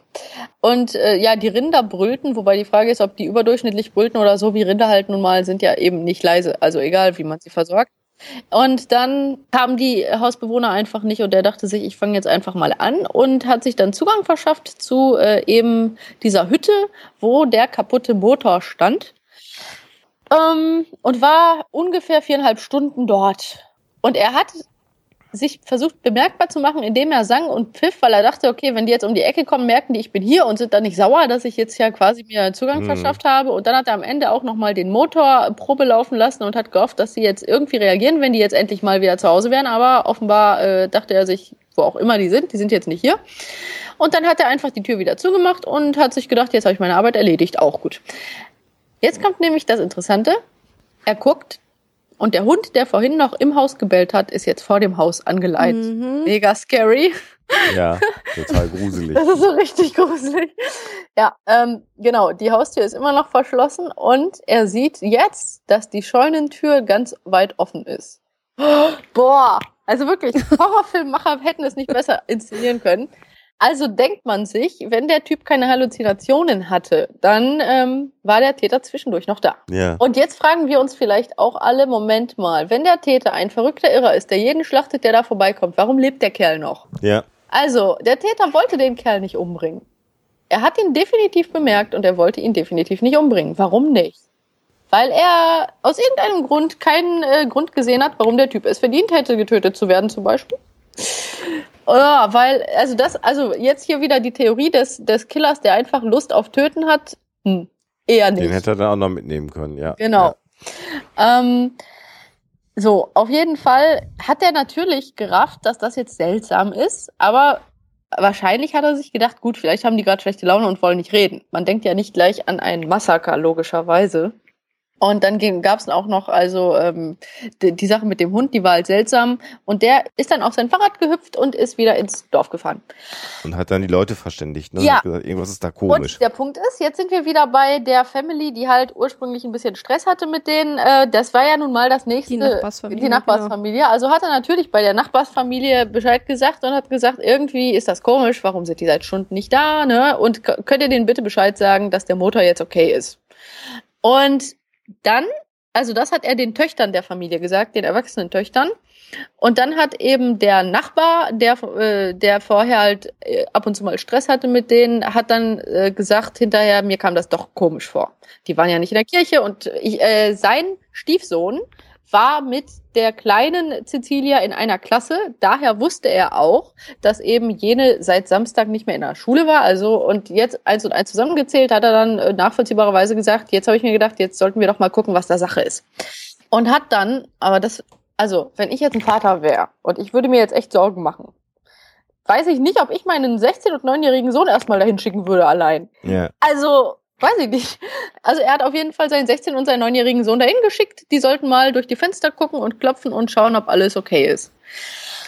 Ich weiß nicht, ich, ich habe keine Kinder und ich, ich bin da auch wirklich nicht der Spezialist, ob man halt, wenn man in einer sicheren Gegend wohnt, einfach denkt, naja, whatever. Aber ich fand es dann schon so ein bisschen spooky, dass man, wenn man denkt, okay, die sind seit Tagen nicht anzufinden, erstmal seine Kinder dahin schickt. Wobei gut, ein 16-jähriger ja. junger Mann könnte man auch wieder sagen, der vielleicht ja, da sagt man sich, gut, das ist ein junger Kerl, wenn da irgendwas ist, dann, aber warum dann noch der Neunjährige? Weiß ich nicht. Okay, auf jeden Fall.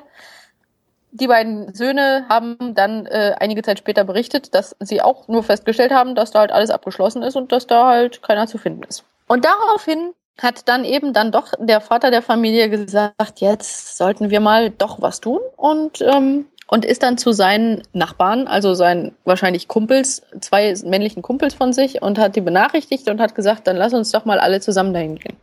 Ich denke mir jetzt auch gerade, also erst lässt du da deine Kinder alleine hinlaufen. Und dann nimmst du aber ein paar und Leute dann nimmst mit. du ein paar erwachsene Männer. Was? Schon merkwürdig, ja. Aber natürlich wäre es super, sich direkt zwei Männer mitzunehmen, damit man nicht derjenige ist, der ganz alleine da plötzlich die Leichen gefunden hat. Könnte man Ja. jetzt natürlich in einer möglichen Theorie unterstellen. Hm. Ah, wie auch immer, ähm, weil, okay, also das, wenn man jetzt einfach nur nach gesundem Menschenverstand geht, dann denkt man sich schon, ist alles ein bisschen strange, aber andererseits, wer von uns weiß, wie er in so einer strangen Situation reagieren würde? In seltsamen Situationen reagieren Menschen seltsam, das muss man einfach äh, sagen, genau. Ähm, dann gab es mehrere, also hinterher die Zeugenaussagen der drei Männer, die dann im Endeffekt zu diesem Haus losgezogen sind und die haben auch alle ziemlich, ziemlich ähnlich äh, ausgesagt, dass die alle gegen 5 Uhr nachmittags eben dann beschlossen haben, da mal nach dem Rechten zu sehen. Und dann sind die erstmal ums Haus und alles war zu. Also zum Beispiel war da, wir fanden sämtliche Türen mit Ausnahme der zum Maschinenhaus führenden Türe verschlossen. Mhm. Also war die Scheunentür wieder zu? Die Ja, die Scheunentür war wieder zu und der Oh. Hund war auch schon wieder in der Scheune. Boah, echt. Also klar, wenn man äh, zu Gruselfaktor neigt, dann äh, ja. Wir werden alle heute nach. Wir haben die Lösung, der Hund war Ja, genau.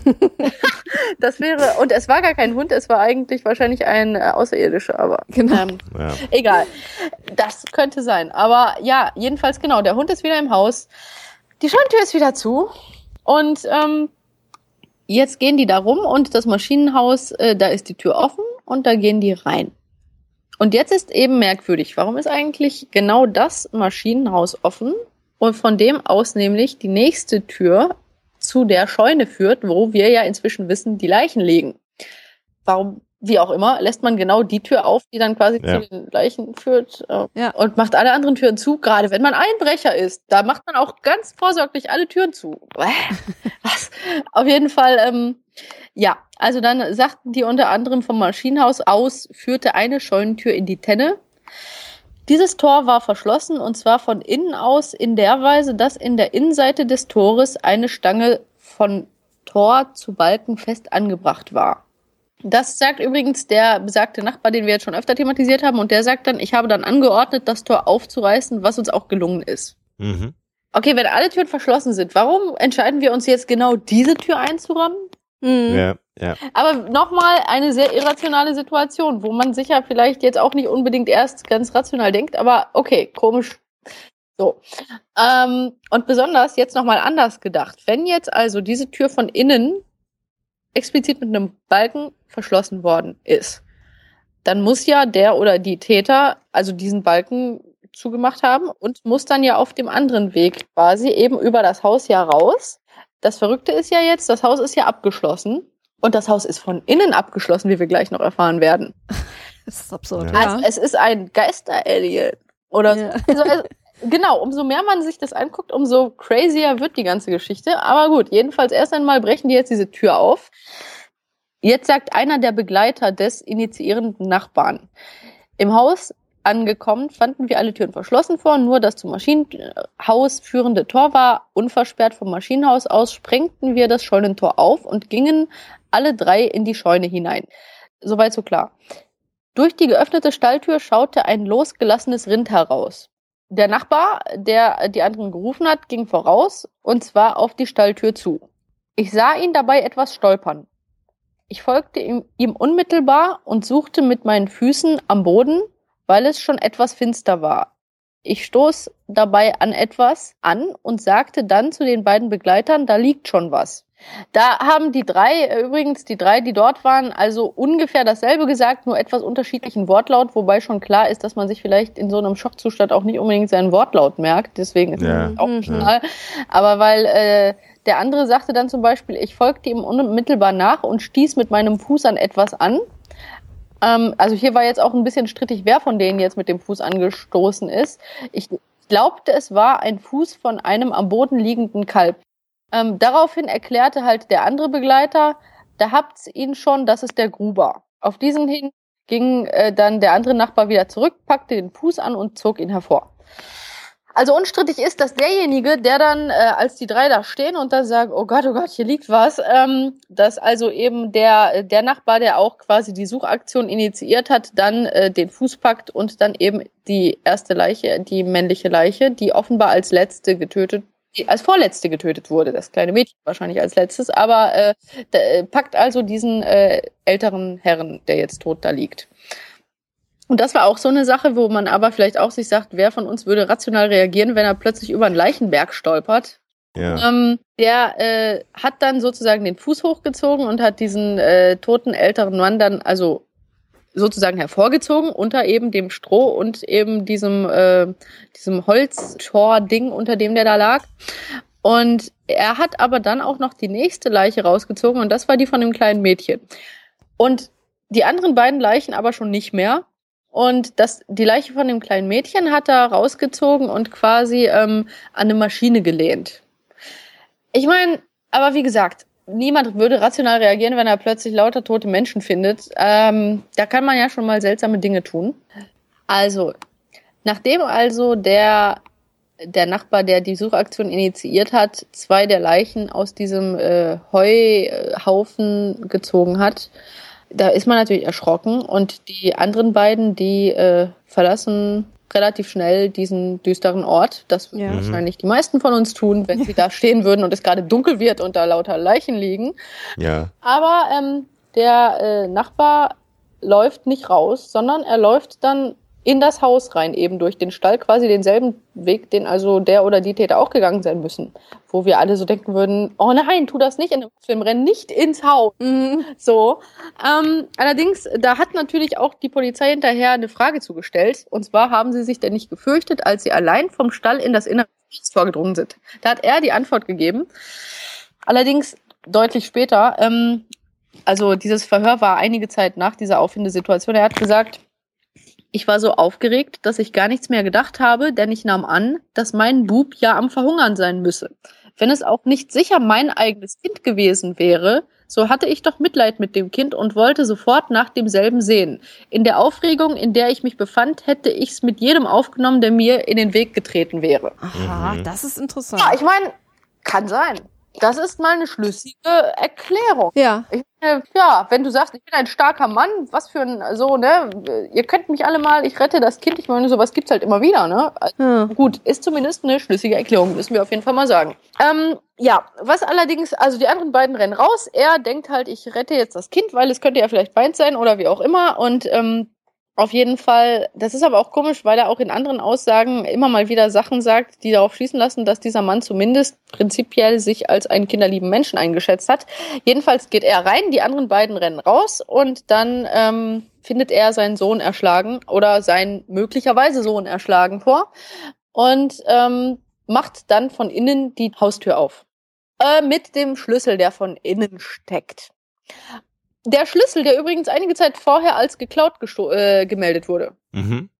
Ja, ähm, also das könnte man wirklich in keinem äh, Roman besser finden. Ver- Und da möchte ich auch direkt nochmal äh, aus einer, äh, aus der eben Befragung dazu zitieren.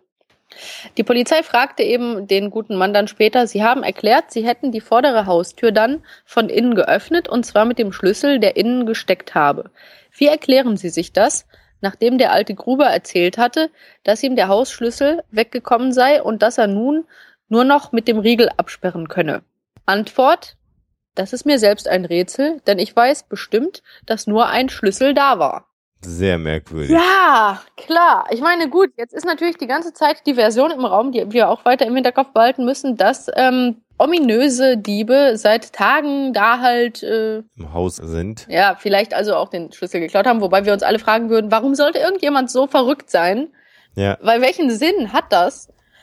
Ah, gut. Ähm, und ich meine, viele Menschen denken, wenn äh, sozusagen der verrückte schwarze Mann einfach irrationale Taten begeht, dann ist er halt verrückt. Aber meiner Erfahrung nach ist auch in den Verhaltensmustern von äh, Verrückten doch meistens irgendeine Logik noch zu erkennen. Und hier ist, also das ist schon merkwürdig. Ja.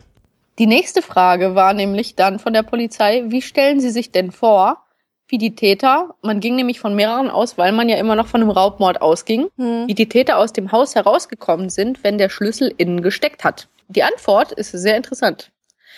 Im Wagenhaus ist ein Seil von oben herunter gehängt und ich glaube, dass die Mörder oben im Heuboden bis zur Wagenremise gegangen sind. Man könnte nämlich oben durchgehen und sich dann an diesem Seil heruntergelassen haben. Wir alle fragen uns jetzt, warum? Du bist nachts auf einem Hof, hast alle getötet und schließt die Tür von innen ab und machst dann einen MacGyver-artigen Stunt, um aus dem Haus zu klettern? Ähm, und äh, aber jetzt in dem Zusammenhang fällt mir gerade noch ein, man hat ja später diese ähm, ähm, ähm, Hacke gefunden. Ja, Äh, und zwar auf dem Heuboden und da waren doch auch Mulden oder eine Ja, Mulde, mehrere Mulden. Zwei Mulden und da wären wir doch wieder bei der äh, bei etwas, was wieder für die Theorie spricht, dass es vielleicht zwei fremde Menschen waren, die sich aus verrückten Gründen dort aufgehalten haben. Denn äh, die die Idee war, dass die halt auf diesem Dachboden sich versteckt haben und in diesen Heumulden geschlafen haben. Hm. Diese Mulden halt vielleicht eben also Schlafplätze von Menschen gewesen sein könnten. Ähm, allerdings zu dem Heuboden muss man sagen, dass das auch der Ort ist, wo zum Beispiel auch eine der Mägde gesagt hat, dass das durchaus auch als Platz für Sex genutzt worden ist. Zum Beispiel von dem ähm, Vater mit seiner Tochter, Ach so. die das jetzt nicht direkt irgendwie so im Wohnzimmer gemacht haben, sondern dann eher in den Stall oder auf den Heuboden gegangen sind. Ähm, und wir erinnern uns, als die Victoria, also das, was der Nachbar angibt, als sie ja ihn das erste Mal verführt hat, oder ähm, da, da hätte sie ihn ja auch ins Heu quasi gezerrt. Ja. Ja. Also, Dann finde ich es aber in dem Zusammenhang auch sehr bemerkenswert, dass man dann ausgerechnet da auch die Tatwaffe irgendwie. Ja gut, okay, wenn einer da schläft. wenn einer da, ja, also gut, wenn du da schläfst und ich meine, nach welcher Logik denkst du dir, eine Tatwaffe zu verstecken? Ja. Aber ich meine, das ist direkt in einem, einem Wald, also ich hätte sie ja im Wald verbuddelt. Hm. ja sagen. Aber jetzt gut, in irrationalen Situationen weiß man halt nicht, auf welche Gedankenzusammenhänge man käme als Täter. Aber ähm, das ist definitiv sehr, sehr seltsam. Ja. Also auf jeden Fall ähm, ist dann, ich mache vielleicht den Rest der, der, der, der Ereignisse etwas kürzer, weil man kann das ja in aller Genauigkeit dann nochmal nachlesen, auch die sind ein Kapitel für sich, aber das würde jetzt hier den Rahmen sprengen, glaube ich. Ähm, es wurden dann die Polizei gerufen und dann wurde natürlich auch noch aus München die Spezialeinheit quasi gerufen, die aber gerade sehr beschäftigt war mit politischen Morden, die da halt gerade äh, in der Großstadt abgingen und ähm, dann hat das alles Stunden gedauert und abends kamen die dann an und da gab es kein Licht, dann sind die da nochmal tagsüber hin und ähm, haben dann eben diese merkwürdigen fünf äh, Fotos gemacht, wo man aber auch durchaus hätte gerne mehr Fotos machen können oder vielleicht auch nochmal aus anderen Winkeln, ja. auch immer. Aber zunächst einmal, als äh, dann quasi die Tür aufgeschlossen wurde von dem Nachbarn und die anderen beiden dann auch ins Haus kommen konnten, da, ähm, da kam dann natürlich die Idee auf, okay, wir müssen jetzt die Polizei rufen. Und die zwei, äh, die zwei anderen Nachbarn sind also ins Dorf gegangen und haben die Polizei geholt und der äh, Initiator-Nachbar, der ist dann einfach da geblieben ich würde nicht alleine dort bleiben. Aber, aber wenn wir jetzt von seiner Aussage ausgehen, dass er halt mehr so der, ich bin ein starker Mann und ich kann mich verteidigen Typ gewesen ist, ich meine, hey, äh, ja, Selbstüberschätzung ist ja auch kein Verbrechen. Also vielleicht äh, hat er auch echt gedacht, mir ist das scheißegal, wer das war, ich nehme das mit der Person auf.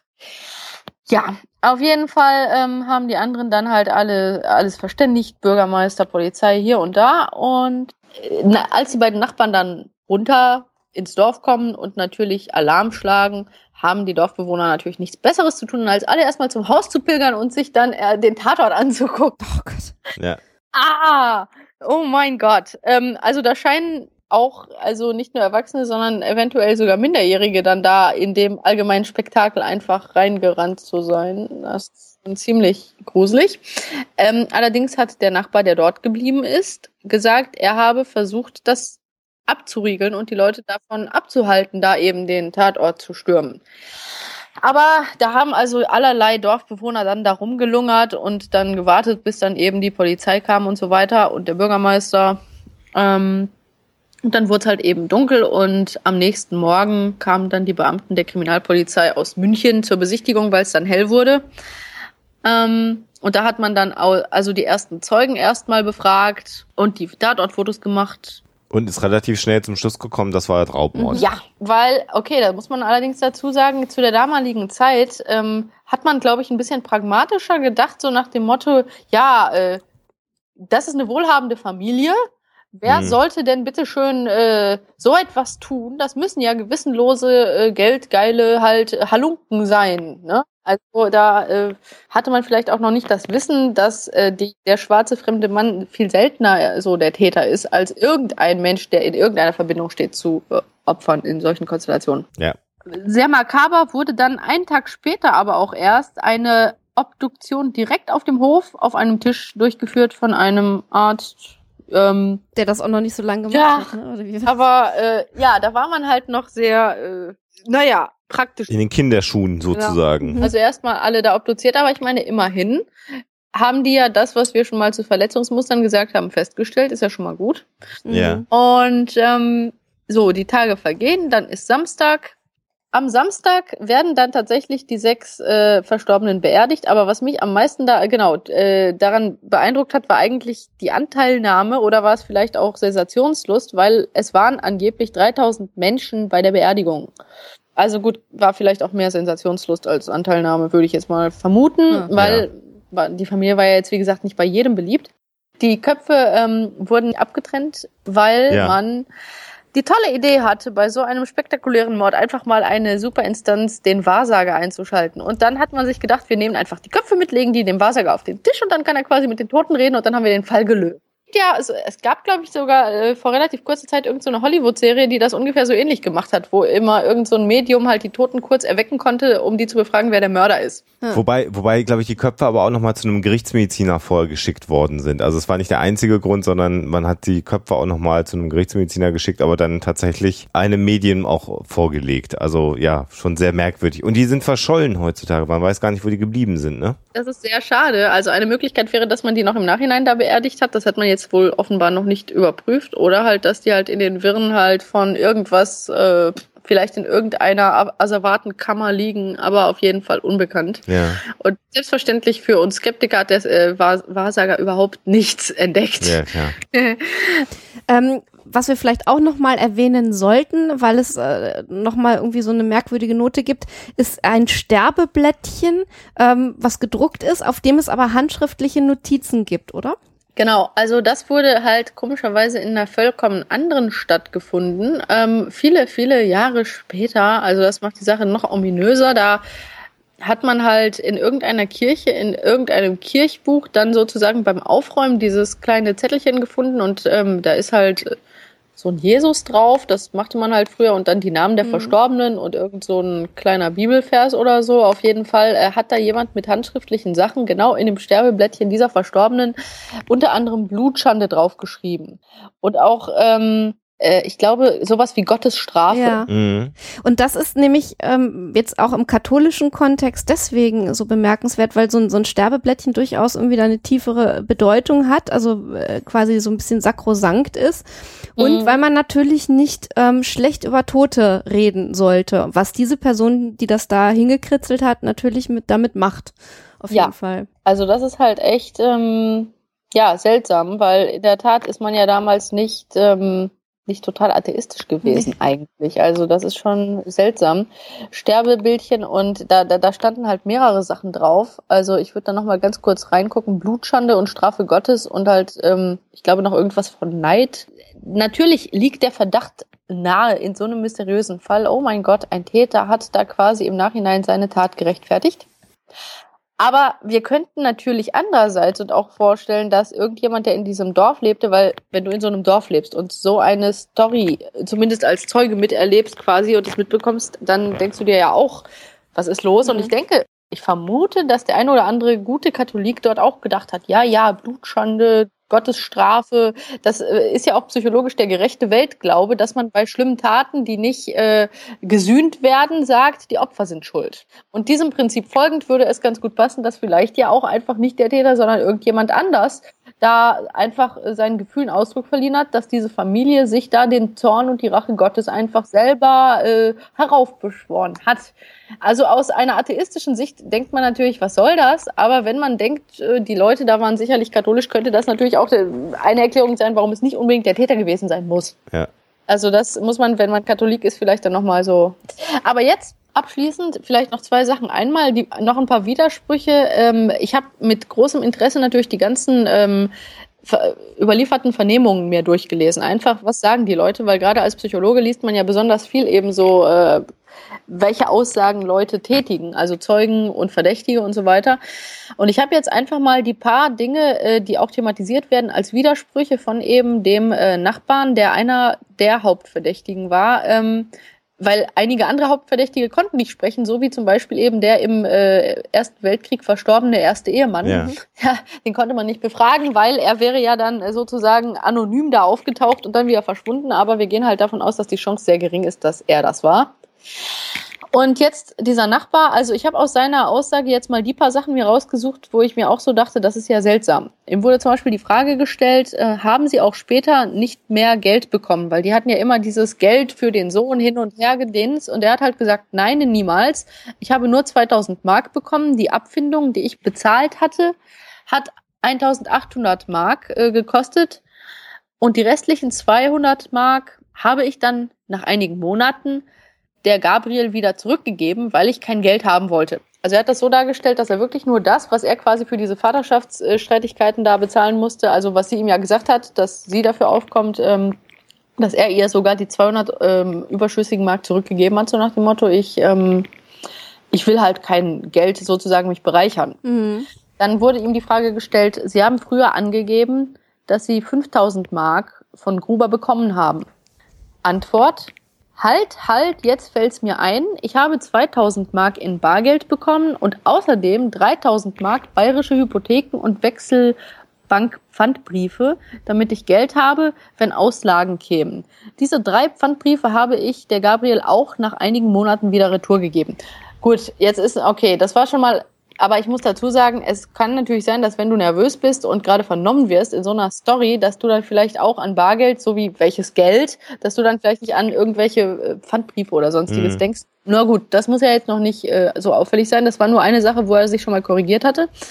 Dann ähm, wurde die Frage gestellt, Nach dem Mord haben sie sich sofort erkundigt, ob sie ihre Abfindungssumme wieder herausbekommen, die sie für das Kind bezahlt haben. Wie kommen sie dazu, nachdem sie doch nichts aus eigenem bezahlt hatten? Ja klar, weil die waren ja jetzt alle tot und äh, wir hatten das ja schon, also die hatten ihm ja vorher schon alles erstattet, was er hätte bezahlen müssen, also war er ja eigentlich, äh, also er hat dann erst einmal noch die Summe zurückgefordert, weil das Kind ja jetzt tot war. Ja. Ähm, er hat geantwortet, ich glaube das nicht, denn ich habe ja niemals etwas bezahlt und kann demnach auch nichts fordern.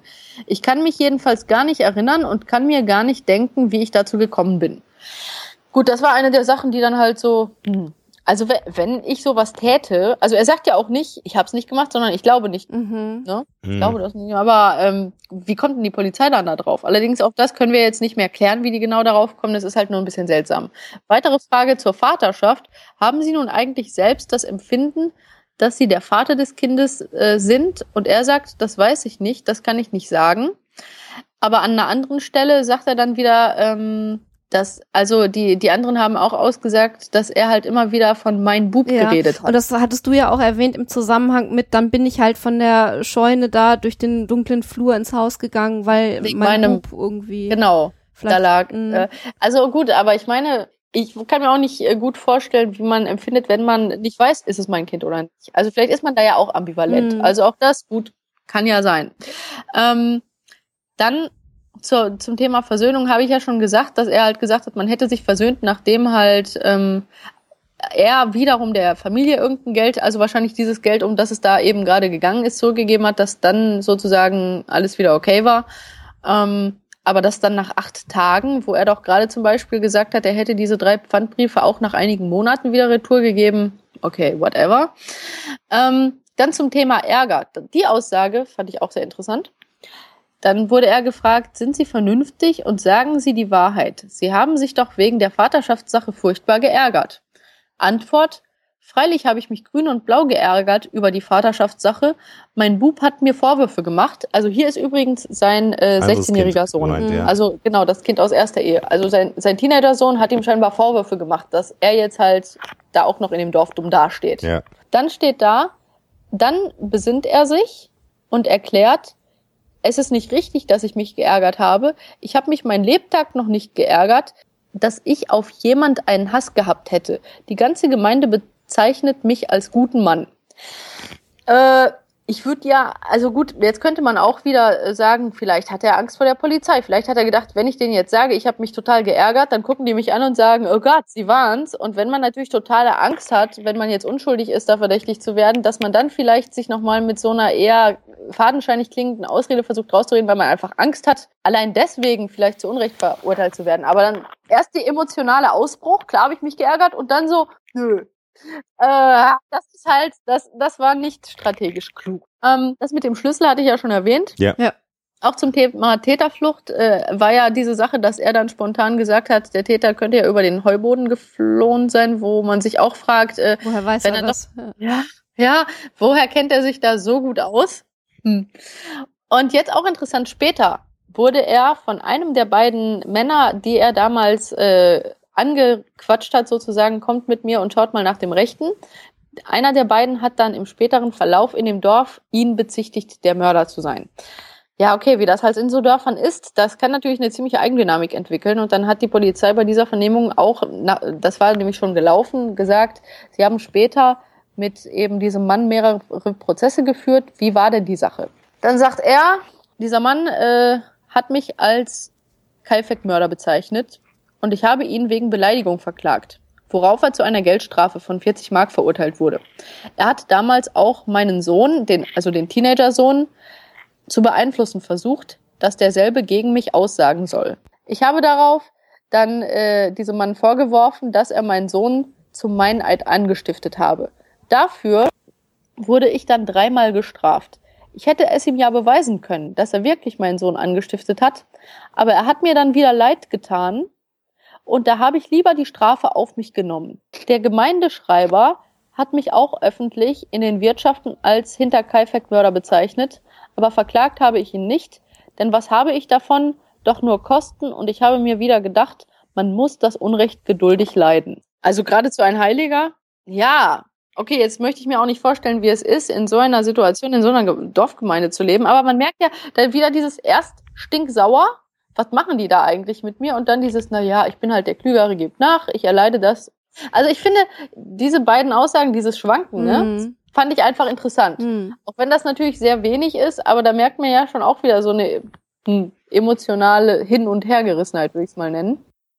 Dann wurde er auch gefragt, Sie haben ja einem gewissen Mann im Dorf sogar Geräuchertes gebracht und ihn ersucht, er solle doch die Behauptung nicht mehr aussprechen. Dann sagt er, das ist erlogen. Ich habe mich damals furchtbar gekränkt, dass er mich so verleumdet hat. Noch dazu vor allen Leuten in der Wirtschaft, aber nachgelaufen bin ich ihm nicht. Also, äh, whatever. Und auch zum Alibi. Da wurde er noch gefragt, es ist auch erzählt worden, dass sie zur Tatzeit nachts nicht zu Hause waren, sondern angeblich im Heu geschlafen haben. Antwort, wie nur die Leute so etwas sagen mögen, davon mag ich gar nichts hören. Es ist ja nicht wahr, ich bin bei meiner Frau gewesen. Hm. Ähm, ja, also die haben halt versucht, offensichtlich, ihn als Verdächtigen irgendwie äh, ne, aus der Reserve zu locken, aber ja, das waren halt die Antworten, die er gegeben hat. Also das ist ja auch richtig, dass das äh, noch kein Grund ist, also jemanden zu verurteilen, nur weil er halt äh, einigen konfrontativen Fragen ausgesetzt wird. Ah, das Haus wurde später nämlich abgerissen. Es gab dann noch Erbstreitigkeiten zwischen den Hinterbliebenen. Das war also wirklich rundum eine ziemliche unschöne Geschichte. Und dann, natürlich will kein Mensch in so einem Haus leben, also Ja. haben die das dann abgerissen und da ist auch bis heute nichts drauf. Und dann wurde er gefragt, weil er soll halt ungefähr ein Jahr später, ich habe nochmal nachgeguckt, aber ich habe mir nämlich gedacht, der ist nämlich nochmal am Tatort gesichtet worden, nachdem ähm, das Haus abgerissen wurde. Und da fragt man sich natürlich auch, warum. Obwohl, gut, er war ja auch, ja, ein Täter kehrt zum Tatort zurück, ist natürlich so eine Krimi-Aussage, aber im Ja. Umkehrschluss, stell dir vor, äh, du hast so eine äh, Sache erlebt, nicht als Täter, sondern da sind halt Menschen getötet worden, mit denen du zumindest Mhm. durchaus in emotionaler Verbindung standst. Nun ja, vielleicht würdest du ja auch äh, dann aus emotionalen Gründen zurückgehen. Zumal, also, wenn er nicht weiß, ob da äh, eventuell sein Sohn mit umgekommen ist. Eben, Mhm. also das kann man natürlich auch äh, durchaus vielleicht verstehen. Mhm. Ist ja sicher auch nicht schön, so eine Vorstellung. Ähm, das war nämlich am 5. April 1925. Die Tat war ja 31. März 22. Also wir sind hier drei Jahre später. Ja. Genau, was, was interessant ist, am 4. April sind die Leichen gefunden worden. Am 4. April wurden die Leichen gefunden und genau ein Tag und drei Jahre nachdem die Leichen gefunden wurden, ist eben der äh, Nachbar dort äh, an der Stelle, wo das Haus inzwischen abgerissen ist, gesehen worden von einem Lehrer. Das hat die Polizei, das war nämlich eine Befragung, die danach stattgefunden hat, das hat die Polizei auch nochmal versucht zu gucken, wie reagiert er denn, wenn wir ihm das sagen. Da war die Frage, sie sind noch gesehen worden, wie das Haus in Hinterkaifeck schon lange abgebrochen war, dass sie im Schutt gegraben haben oder vielmehr gesucht haben. Dann sagt er, jawohl, das ist richtig. Ich habe mein Schneiderad gesucht, das ich dem alten Gruber geliehen hatte. Hm, nach drei Jahren, okay. Und dann so, ja, genau. Also, äh, und ich meine, hast du keine, also erstens, der Mann ist auch wohlhabend. Und ich gehe dahin, wo ich dieses Massaker zumindest äh, die Reste davon gesehen habe und äh, grabe da nach dem Schneiderad nach drei Jahren, weil ich Geld sparen will. Das ist nun eine Argumentation, die vielen Menschen sicher emotional nicht einleuchtet. Und dann ähm, äh, konkretisieren die die Frage nochmal und sagen, der Lehrer hat sie auch einmal an der Stelle getroffen, wo das Haus gestanden ist. Und damals haben sie ihm erzählt, dass die Täter angeblich ein Loch gegraben haben. Und dann sagt er, jawohl, das ist richtig. Das war auch der Fall. Ich habe nämlich an dem Tag, nachdem die Kommission da war, im Stadelviertel in der Nähe des Auffindeplatzes der Leichen eine Stelle gefunden, wo etwa ein schaufelstichtiefes Loch gegraben war. Die Aufgrabung war ganz frisch und mit Stroh zugedeckt. Ich glaube auch heute noch, dass die Täter damals die Leichen vergraben wollten, der Boden war aber wohl zu fest. Ähm, ja, also wenn ich der verrückte Raubmörder bin, dann mache ich mir garantiert nicht die Mühe, die Leichen zu vergraben. Ich meine, jetzt könnte man, außer man würde sagen, vielleicht willst du ja so tun, als hätte die Familie äh, einfach das Land verlassen, warum auch immer. Gut, dann vielleicht, aber auch dann zu Vertuschungszwecken wäre das eine selten dumme Idee. Und äh, wenn du halt äh, ein eiskalter Mörder bist, der einfach nur auf Raubzug ist, dann machst du keine Beerdigungssession für deine Opfer. Und das in Kombination mit dem Zudecken der Opfer, das stattgefunden hat, erhärtet wiederum natürlich die Richtung des Verdachtes, dass der Täter irgendwie emotional ein bisschen mit sich gehadert hat. Mhm. Ja. Also ja, leider verstärkt diese Aussage quasi nochmals diese Richtung, wenn man mal so ja. drüber denkt. Ne? Ja. Wirklich total grotesk. Jetzt noch äh, als letzter interessanter Punkt aus dieser Vernehmung hat die Polizei gesagt, in der Wirtschaft sollen sie sich ja selbst einmal als Täter bezeichnet haben. Dann sagt er, ja, aber nur im Spaß. Ich habe mir einmal in der Wirtschaft die Hose zerrissen und bin dann zur Nachbarin gegangen und habe sie flicken lassen. Darauf habe ich gesagt, so, jetzt hast du dem Hinterkaifeck-Mörder die Hosen geflickt. Das habe ich deshalb gesagt, weil damals der andere Typ mich gerade als Hinterkaifeck-Mörder ausgeschrien hatte. Hm. Okay, wenn du natürlich Galgenhumor hast, who knows? Andererseits, wenn da sozusagen deine Ex-Geliebte und dein potenzieller Sohn äh, übelst getötet wurden, würde ich jetzt nicht unbedingt Witze über den machen.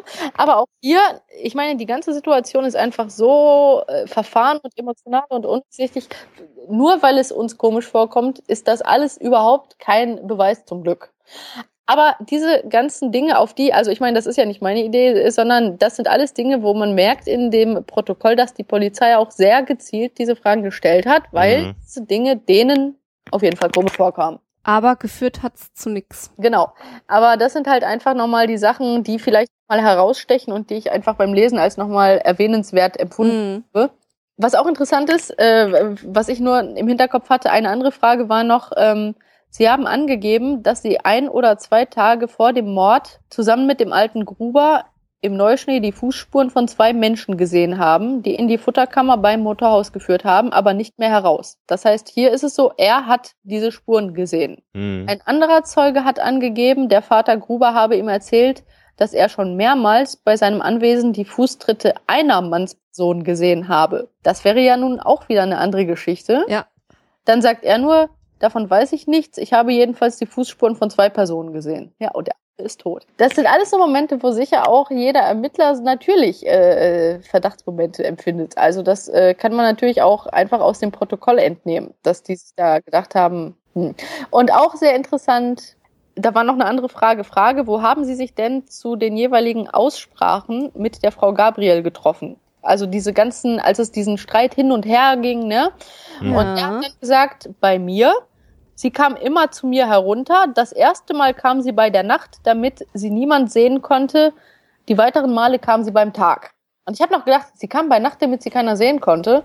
Okay, also ich würde dann dementsprechend auch nachts gehen, wenn mich keiner sehen soll. Das, also, das sind alles diese kleinen Momente, die natürlich so, ein, so eine Grundskepsis einfach immer zusammen füttern. Und, ach so, Interessanterweise ist dann 1926, also vier Jahre nach dieser ganzen Tragödie, ist dann der Hof dieses besagten Nachbarn bis auf die Grundmauern abgebrannt, scheinbar.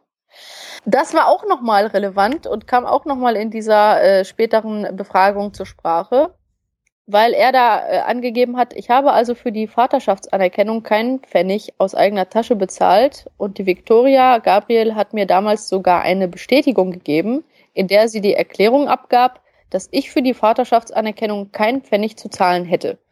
Diesen Zettel habe ich noch aufgehoben, bis er im Jahr 1926 beim Brand meines Hauses mit verbrannt ist. Ich habe aber auch für die Vaterschaftsanerkennung nichts erhalten und auch niemals etwas gefordert. Ja gut, jetzt könnte man natürlich auch wieder ins Detail gehen und sagen, Moment, wir haben aber doch vorhin gehört, dass er äh, allerlei finanzielle Sicherheiten gefordert hat und als äh, die Leute tot waren, auch erst einmal Geld zurückgefordert hat, was er de facto gar nicht bezahlt hatte und lauter so Kleinigkeiten, aber auch äh, einen gewissen Geschäftsgeldsinn äh, kann man jetzt für einen falschen Charakterzug halten, aber ist ja kein Verbrechen.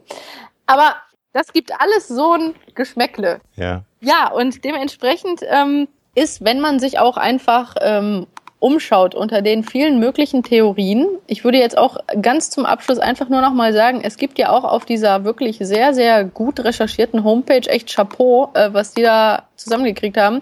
Gibt es ja diese Unterseite mit den typischen Motiven, die ähm, als Möglichkeiten in Betracht gezogen werden. Und da das kann man jetzt abschließend einfach nochmal sagen. Äh, natürlich kann man es nicht mit Sicherheit sagen, solange es keine objektiven Sachbeweise gibt. Und zum Glück, ne? Weil wie gesagt, wenn, wenn man selber so ein Verdächtiger ist, möchte man nicht aufgrund von Indizien äh, eingebuchtet werden. Also natürlich ist das gut so. Aber ähm, man kann ja zumindest so gewisse Wahrscheinlichkeiten abwägen. Und die für mich unwahrscheinlichste Theorie, die steht da ganz unten, ist ein politischer Hintergrund. Da sagen die, es gab ja damals Querelen wegen dem Versailler Vertrag kurz gesagt und Weimarer Republik und so weiter. Und ähm, kurz gesagt, so ein Hof, der jetzt ein bisschen abseits liegt, hätte auch für, ich sag mal, illegale politische Gruppierungen halt als äh, Aufenthalts- und Umschlaghof vielleicht dienen können. Und wenn man jetzt weiß, dass diese Familie ja an Geld interessiert war, dann hätten die quasi ein bisschen Geld äh, von irgendwelchen illegalen politischen Organisationen dafür nehmen können, ihren Hof zu nutzen. Ist jetzt nicht total unmöglich, aber eher unwahrscheinlich. Ja, klingt ein bisschen weit hergeholt. Weil äh, da kann ich einfach mit einem Satz sagen, warum sollten irgendwelche politischen Extremisten das zweijährige Kind töten? Ja. ja. Okay, also lassen wir diese, ich halte das für total abwegig. Raubmord hatten wir schon lang genug. Also äh, auch hier würde das zweijährige Kind zu töten keinen Sinn machen und noch viel weniger Sinn würde es machen, die meisten äh, Besitztümer dazulassen und ein paar Tage noch darum zu hängen. Also diese Fakten sprechen für mich äh, diese drei Sachen schon mal sehr stark gegen Raubmord. Dann eben diese, diese Beziehungstat. Also ich glaube, es sind sich alle einig, und das kann man auch auf der Homepage nachlesen, dass natürlich auch aus moderner Sicht alles für eine Tat, Beziehungstat heißt jetzt nicht unbedingt eine Liebestat, sondern dass zwischen den Opfern und dem oder den Tätern eine Beziehung in irgendeiner Form bestand, dass das eben ähm, wahrscheinlich ist, weil das dann auch eben diese Brutalität erklären könnte und keine Hemmung zum Beispiel eben zu wirken und vor allem auch äh, das Kind. Ja. Warum, wa welchen Hass hat man gegen das Kind? Warum sollte man gegen dieses zweijährige Kind einen Hass haben? Und das engt schon mal den potenziellen Täterkreis natürlich einigermaßen ein. Und natürlich wäre der wiedergekehrte verschollene Ehemann da super. Aber wie gesagt, der ist sowas von nachweislich äh, anderweitig gestorben, dass das halt echt äh, nicht wirklich wahrscheinlich ist. Uh, was ich auch sehr, äh, sehr verrückt fand oder so, also eine der Möglichkeiten, die hier auch aufgeführt werden, ist zum Beispiel ähm, die Rache des Dorfes dafür, dass die so ähm, sündhaft angepasst sind. Ja, aber aber ganz ehrlich, ähm, gut, ist jetzt nicht komplett auszuschließen, aber ganz ehrlich, sehr unwahrscheinlich. Sehr, ja. sehr, sehr, sehr, sehr unwahrscheinlich. Dass sich der, der Mob mit Fackeln und Mistgabeln dahin und die dann umbringt und dann aber äh, unschuldig. Alles vertuscht. Ja. Ey, seien wir realistisch, das ist sehr unwahrscheinlich. Genauso der missglückte Scherz, weil es ja vor dem 1. April war. Äh, brauchen wir, glaube ich, nicht lange drüber reden. Also aus Versehen Gut, es ist nicht, nichts ist unmöglich, aber auch das unwahrscheinlich, weil ein missglückter Scherz hätte dann auch das zweijährige Kind sicher nicht offen gewissen. Ja. All das schon mal weg. Und dann wären wir eben bei diesen typischen letzten Möglichkeiten von Liebe, finanzieller Hass, Eifersucht und sonstige Dinge. Und was ich da sehr äh, interessant finde, ist, dass entweder der Nachbar oder Angehörige seiner Familie, das könnte jetzt sein äh, jugendlicher Sohn oder seine Frau, obwohl bei der Frau müsste man sich fragen, ob die überhaupt körperlich in der Lage wäre, sowas zu tun, was wahrscheinlich eher unwahrscheinlich ist, aber dass die aus einem bestimmten Grund akut wütend hätten gewesen sein können, denn nochmal zurück zu der Datierung, ähm, es war ja kurz, sehr kurz zuvor die Beerdigung des Kindes des Nachbarn. Und da ist natürlich so die Überlegung, okay, das illegitime Kind, das er angenommen hat, weil das ganze Dorf weiß, was für eine Schande, ja. Der hat also quasi unehelichen Sex gehabt, wuh, ne? Und das uneheliche Kind lebt und das eheliche stirbt.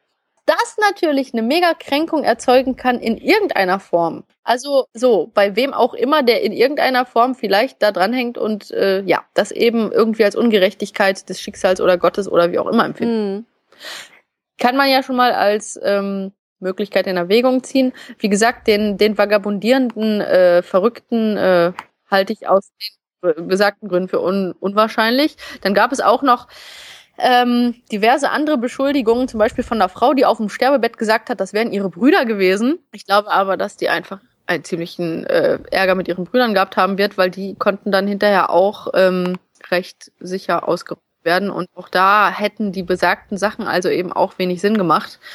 Ähm, ich habe mir aber gedacht, wenn es jetzt wirklich jemand aus dem näheren Umfeld gewesen wäre, ist halt die Frage, wenn der jetzt vier oder fünf Tage dort gelebt hätte komplett, dann hätte das aber auch auffallen müssen. Was ja. ist mit der Kirche oder mit der Arbeit? Wenn du allerdings einen Fußweg hast, der nicht allzu weit ist, und zwischendurch quasi pendeln kannst, ist das natürlich relativ einfach.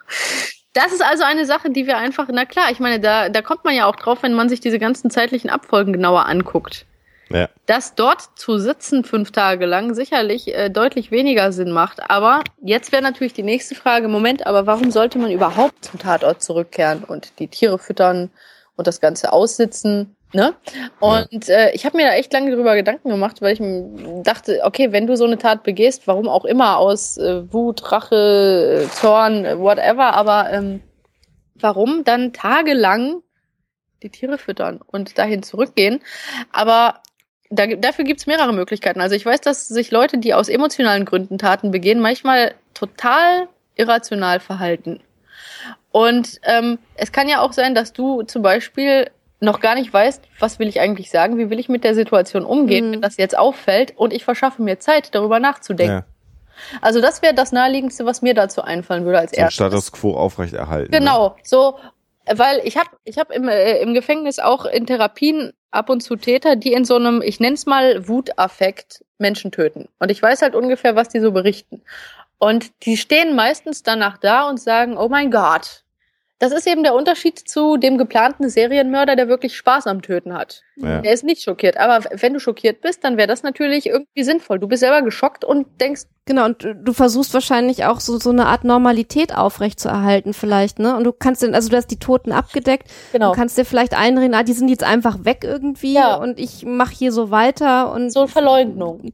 ne, die Ja. sind halt einfach irgendwie verreist. Keine Ahnung, futsch. Ja, das klingt total äh, merkwürdig, aber genau. Also äh, ich denke auch, dass dieses, ich bin überfordert und ich verleugne Mhm. das, also auch das würde ja auf jemanden, der nicht kaltblütig da einfach hingeht, sondern der äh, nach der Tat selber überfordert mit der Situation ist und eben in so einer Art äh, Verwirrungsschockzustand erstmal eben genau den Status quo aufrechterhält. Das, das würde voll Sinn machen. Das ist eigentlich aus meiner Sicht die einzige mir wirklich äh, vollkommen vernünftig erscheinende Erklärung für dieses sehr seltsame Verhalten.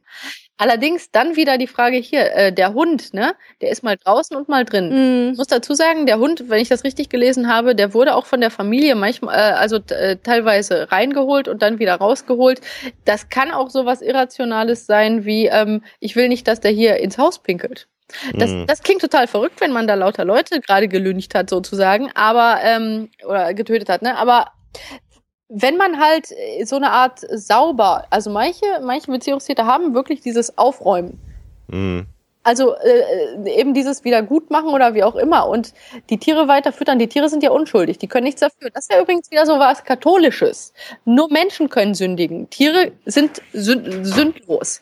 Das heißt, ich kann die Tiere nicht bestrafen für etwas, was quasi mit Gottes äh, Gesetz zu tun hat. Also muss ich weiter gut zu den Tieren sein. Würde also irgendwie auch passen und ähm, Der muss Ahnung gehabt haben vom Kühe melken und so. Erst die Tiere, dann das Land, dann der Bauer. Das stimmt. Siehst du, ich äh, hätte da jetzt nicht dran gedacht, weil ich mich so mit Tieren und Bauern so gar nicht auskenne. Da kann ich mich nur äußerst abstrakt reindenken, aber stimmt. Klar, also genau, ja, der, der, der vagabundierende Räuber. Also wenn ich da stehen würde, wüsste ich überhaupt nicht, wie man eine Kuh melkt. Genau, du brauchst also definitiv jemanden, der zumindest rudimentär weiß, was er da tut. Genau. Das heißt, dass der, der, der Täter, der die Tiere versorgt, oder derjenige, der die Tiere versorgt hat, muss ja nicht der Täter gewesen sein, aber der Mensch, der das getan hat, muss Ahnung von Landwirtschaft gehabt haben auch. Ja, aber dann muss man sich wieder fragen, wenn es nicht der Täter war, wer würde da Tiere versorgen? Und sich dann nicht melden. Weil wenn du zum Beispiel sagst, ich habe den Eindruck, meine Nachbarn es sind jetzt ein paar Tage nicht da und ich passe auf die auf, das wäre ja eine andere Story. Aber das hat ja keiner gesagt. Ähm, eine Aussage noch von dem äh, Hauptverdächtigen, also ganz äh, offensichtlich, auch wenn das noch lange nichts bedeutet, aber dem zumindest, wo vieles ähm, verdächtig aussieht, der hatte nämlich auch eine Aussage getätigt, die da hieß, der hat sehr viele äh, noch schlechte Sachen im Nachhinein gesagt. Und wie Alexa schon sagte, eigentlich haben Katholiken so diese anerzogene über Tote spricht man nicht Mentalität. Also wenn man als guter Katholik über Tote schlecht redet, dann muss man die aber wirklich sehr unangenehm gefunden haben oder sonst was, weil das Ja. würde man nicht tun eigentlich. Und dann hat er halt äh, verschiedene Sachen gesagt, ähm, die halt nicht unbedingt die Leute in ein gutes Licht drücken, könnte man sagen. Und er hat halt gesagt, unter anderem, die Eheleute Gruber hatten mehrere Kinder, also dieses alte Ehepaar, von denen aber nur eine Tochter, die Victoria, am Leben geblieben ist. Das ist ja dann äh, eben die Mutter hier des unehelichen Kindes. Die Kinder sind wohl alle gestorben, weil sie keine Pflege hatten und auch nicht genügend ernährt wurden. Ich selbst und auch mein Vater hatten öfters erlebt, dass die kleinen Kinder tagelang im Keller bleiben mussten und wenn man vorbeiging, hörte man die Kinder im Keller weinen. Ich sag's ganz offen, die Leute waren nicht gut, da hat der Herrgott schon die rechte Hand am rechten Platz gehabt. Ja, ja. aber Okay, das äh, kommt natürlich vielen Menschen verdächtig vor. Da muss man aber auch wieder sagen, äh, sagen wir, äh, du brauchst einen Grund dafür, warum der Herrgott so etwas zulässt, gerechter Weltglaube, dann musst du im Nachhinein die Opfer dämonisieren.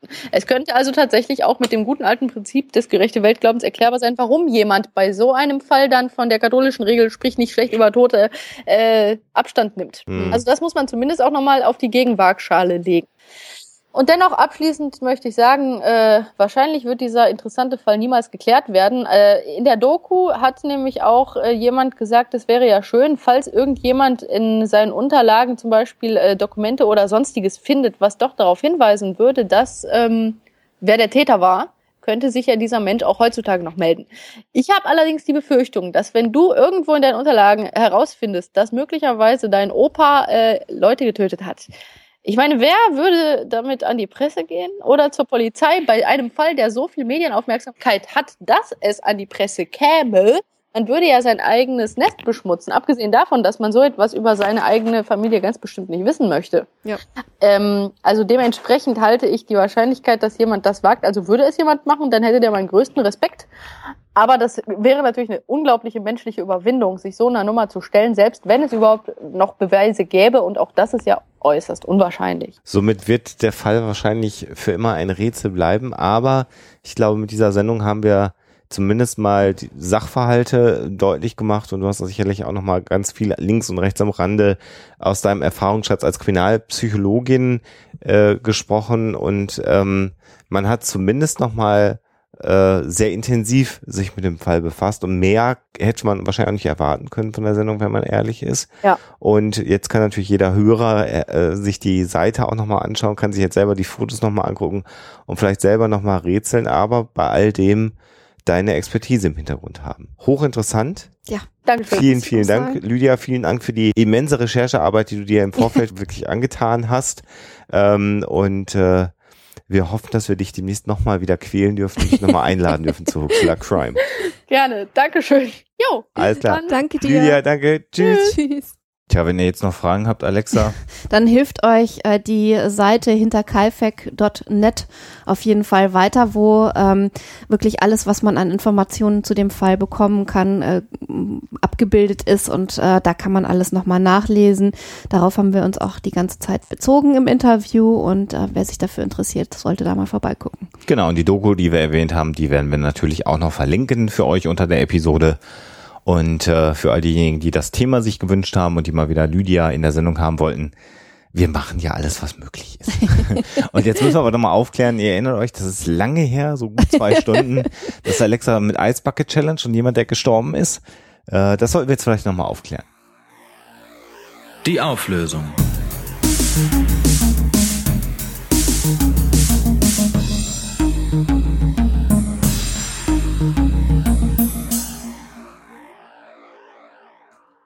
Ja, ist Latasha Brown tatsächlich gestorben, als sie die Ice Bucket Challenge angenommen hat und ähm, äh, hat dann einen Herzinfarkt durch das Eiswasser bekommen und ist dann noch ins Krankenhaus gekommen und konnte aber nicht mehr wiederbelebt werden. Zum Glück ist diese Geschichte nicht wahr. Also es ist tatsächlich nicht belegt, dass es irgendwelche Toten durch diese Ice Bucket Challenge äh, gegeben hat. Und ähm, der Artikel, aus dem diese Information, die ja falsch ist, äh, stammt, ist von einer ähm, Seite namens Hustlers. Ähm, das ist wahrscheinlich so ein bisschen äh, wie der Postillon. Das ist auch so eine Seite, die zwar von sich selber behauptet, dass sie eine Kombination aus realen News und Satire bieten, aber in dem Fall war es auf jeden Fall Satire und äh, an der Geschichte ist nichts dran. Puh. Schwein gehabt. Mhm. Ja, also ihr habt gehört, die Folge hat mit einem kleinen Werbeblock begonnen. Wer daran interessiert ist, was es damit auf sich hat, hört einfach nochmal die Folge-Episode die Folge-Episode ist auch sehr gut. Ich bin ein bisschen betrunken, ihr merkt es, ich habe sehr lange gearbeitet. Äh, die Episode 007 von Behind the Hoax findet ihr direkt unter dieser Episode auf der Homepage hoaxilla.com und da erfahrt ihr genau, warum wir mit Audible zusammenarbeiten und warum das vielleicht für Huxilla an sich eine sehr gute Geschichte ist. Äh, ansonsten äh, gibt den Stollfilm demnächst, auch das erwähnen wir alles im Behind the Hoax. Wir wünschen euch eine ganz, ganz tolle Zeit. Alex und ich fahren erstmal ein paar Tage weg, werden aber versuchen, irgendeine Folge noch reinzuquetschen, ähm, weil wir gerade wieder total Bock haben, Sachen zu machen. Oh ja. Und euch da draußen eine gute, gute Zeit. Ähm, bleibt entspannt. Wir hoffen, dass euch nicht so warm wird und natürlich immer schön skeptisch bleiben. Tschüss. Der Huxilla Podcast ist und wird für immer ein kostenfreier Podcast bleiben. Aber ihr könnt unsere Arbeit gerne unterstützen mit Flatter oder als Patron bei Patreon oder über PayPal oder über unsere Amazon Wishlist. Geht auf unsere Seite, klickt auf die entsprechenden Links und dann findet ihr dort die Informationen. Dankeschön.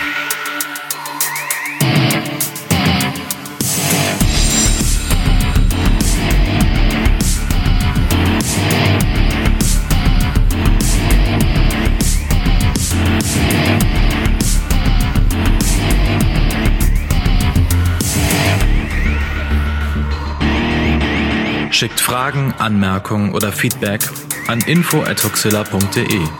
Und wenn ihr mögt, dann bewertet uns doch bei iTunes oder einer der anderen Podcast-Seiten, die uns führen.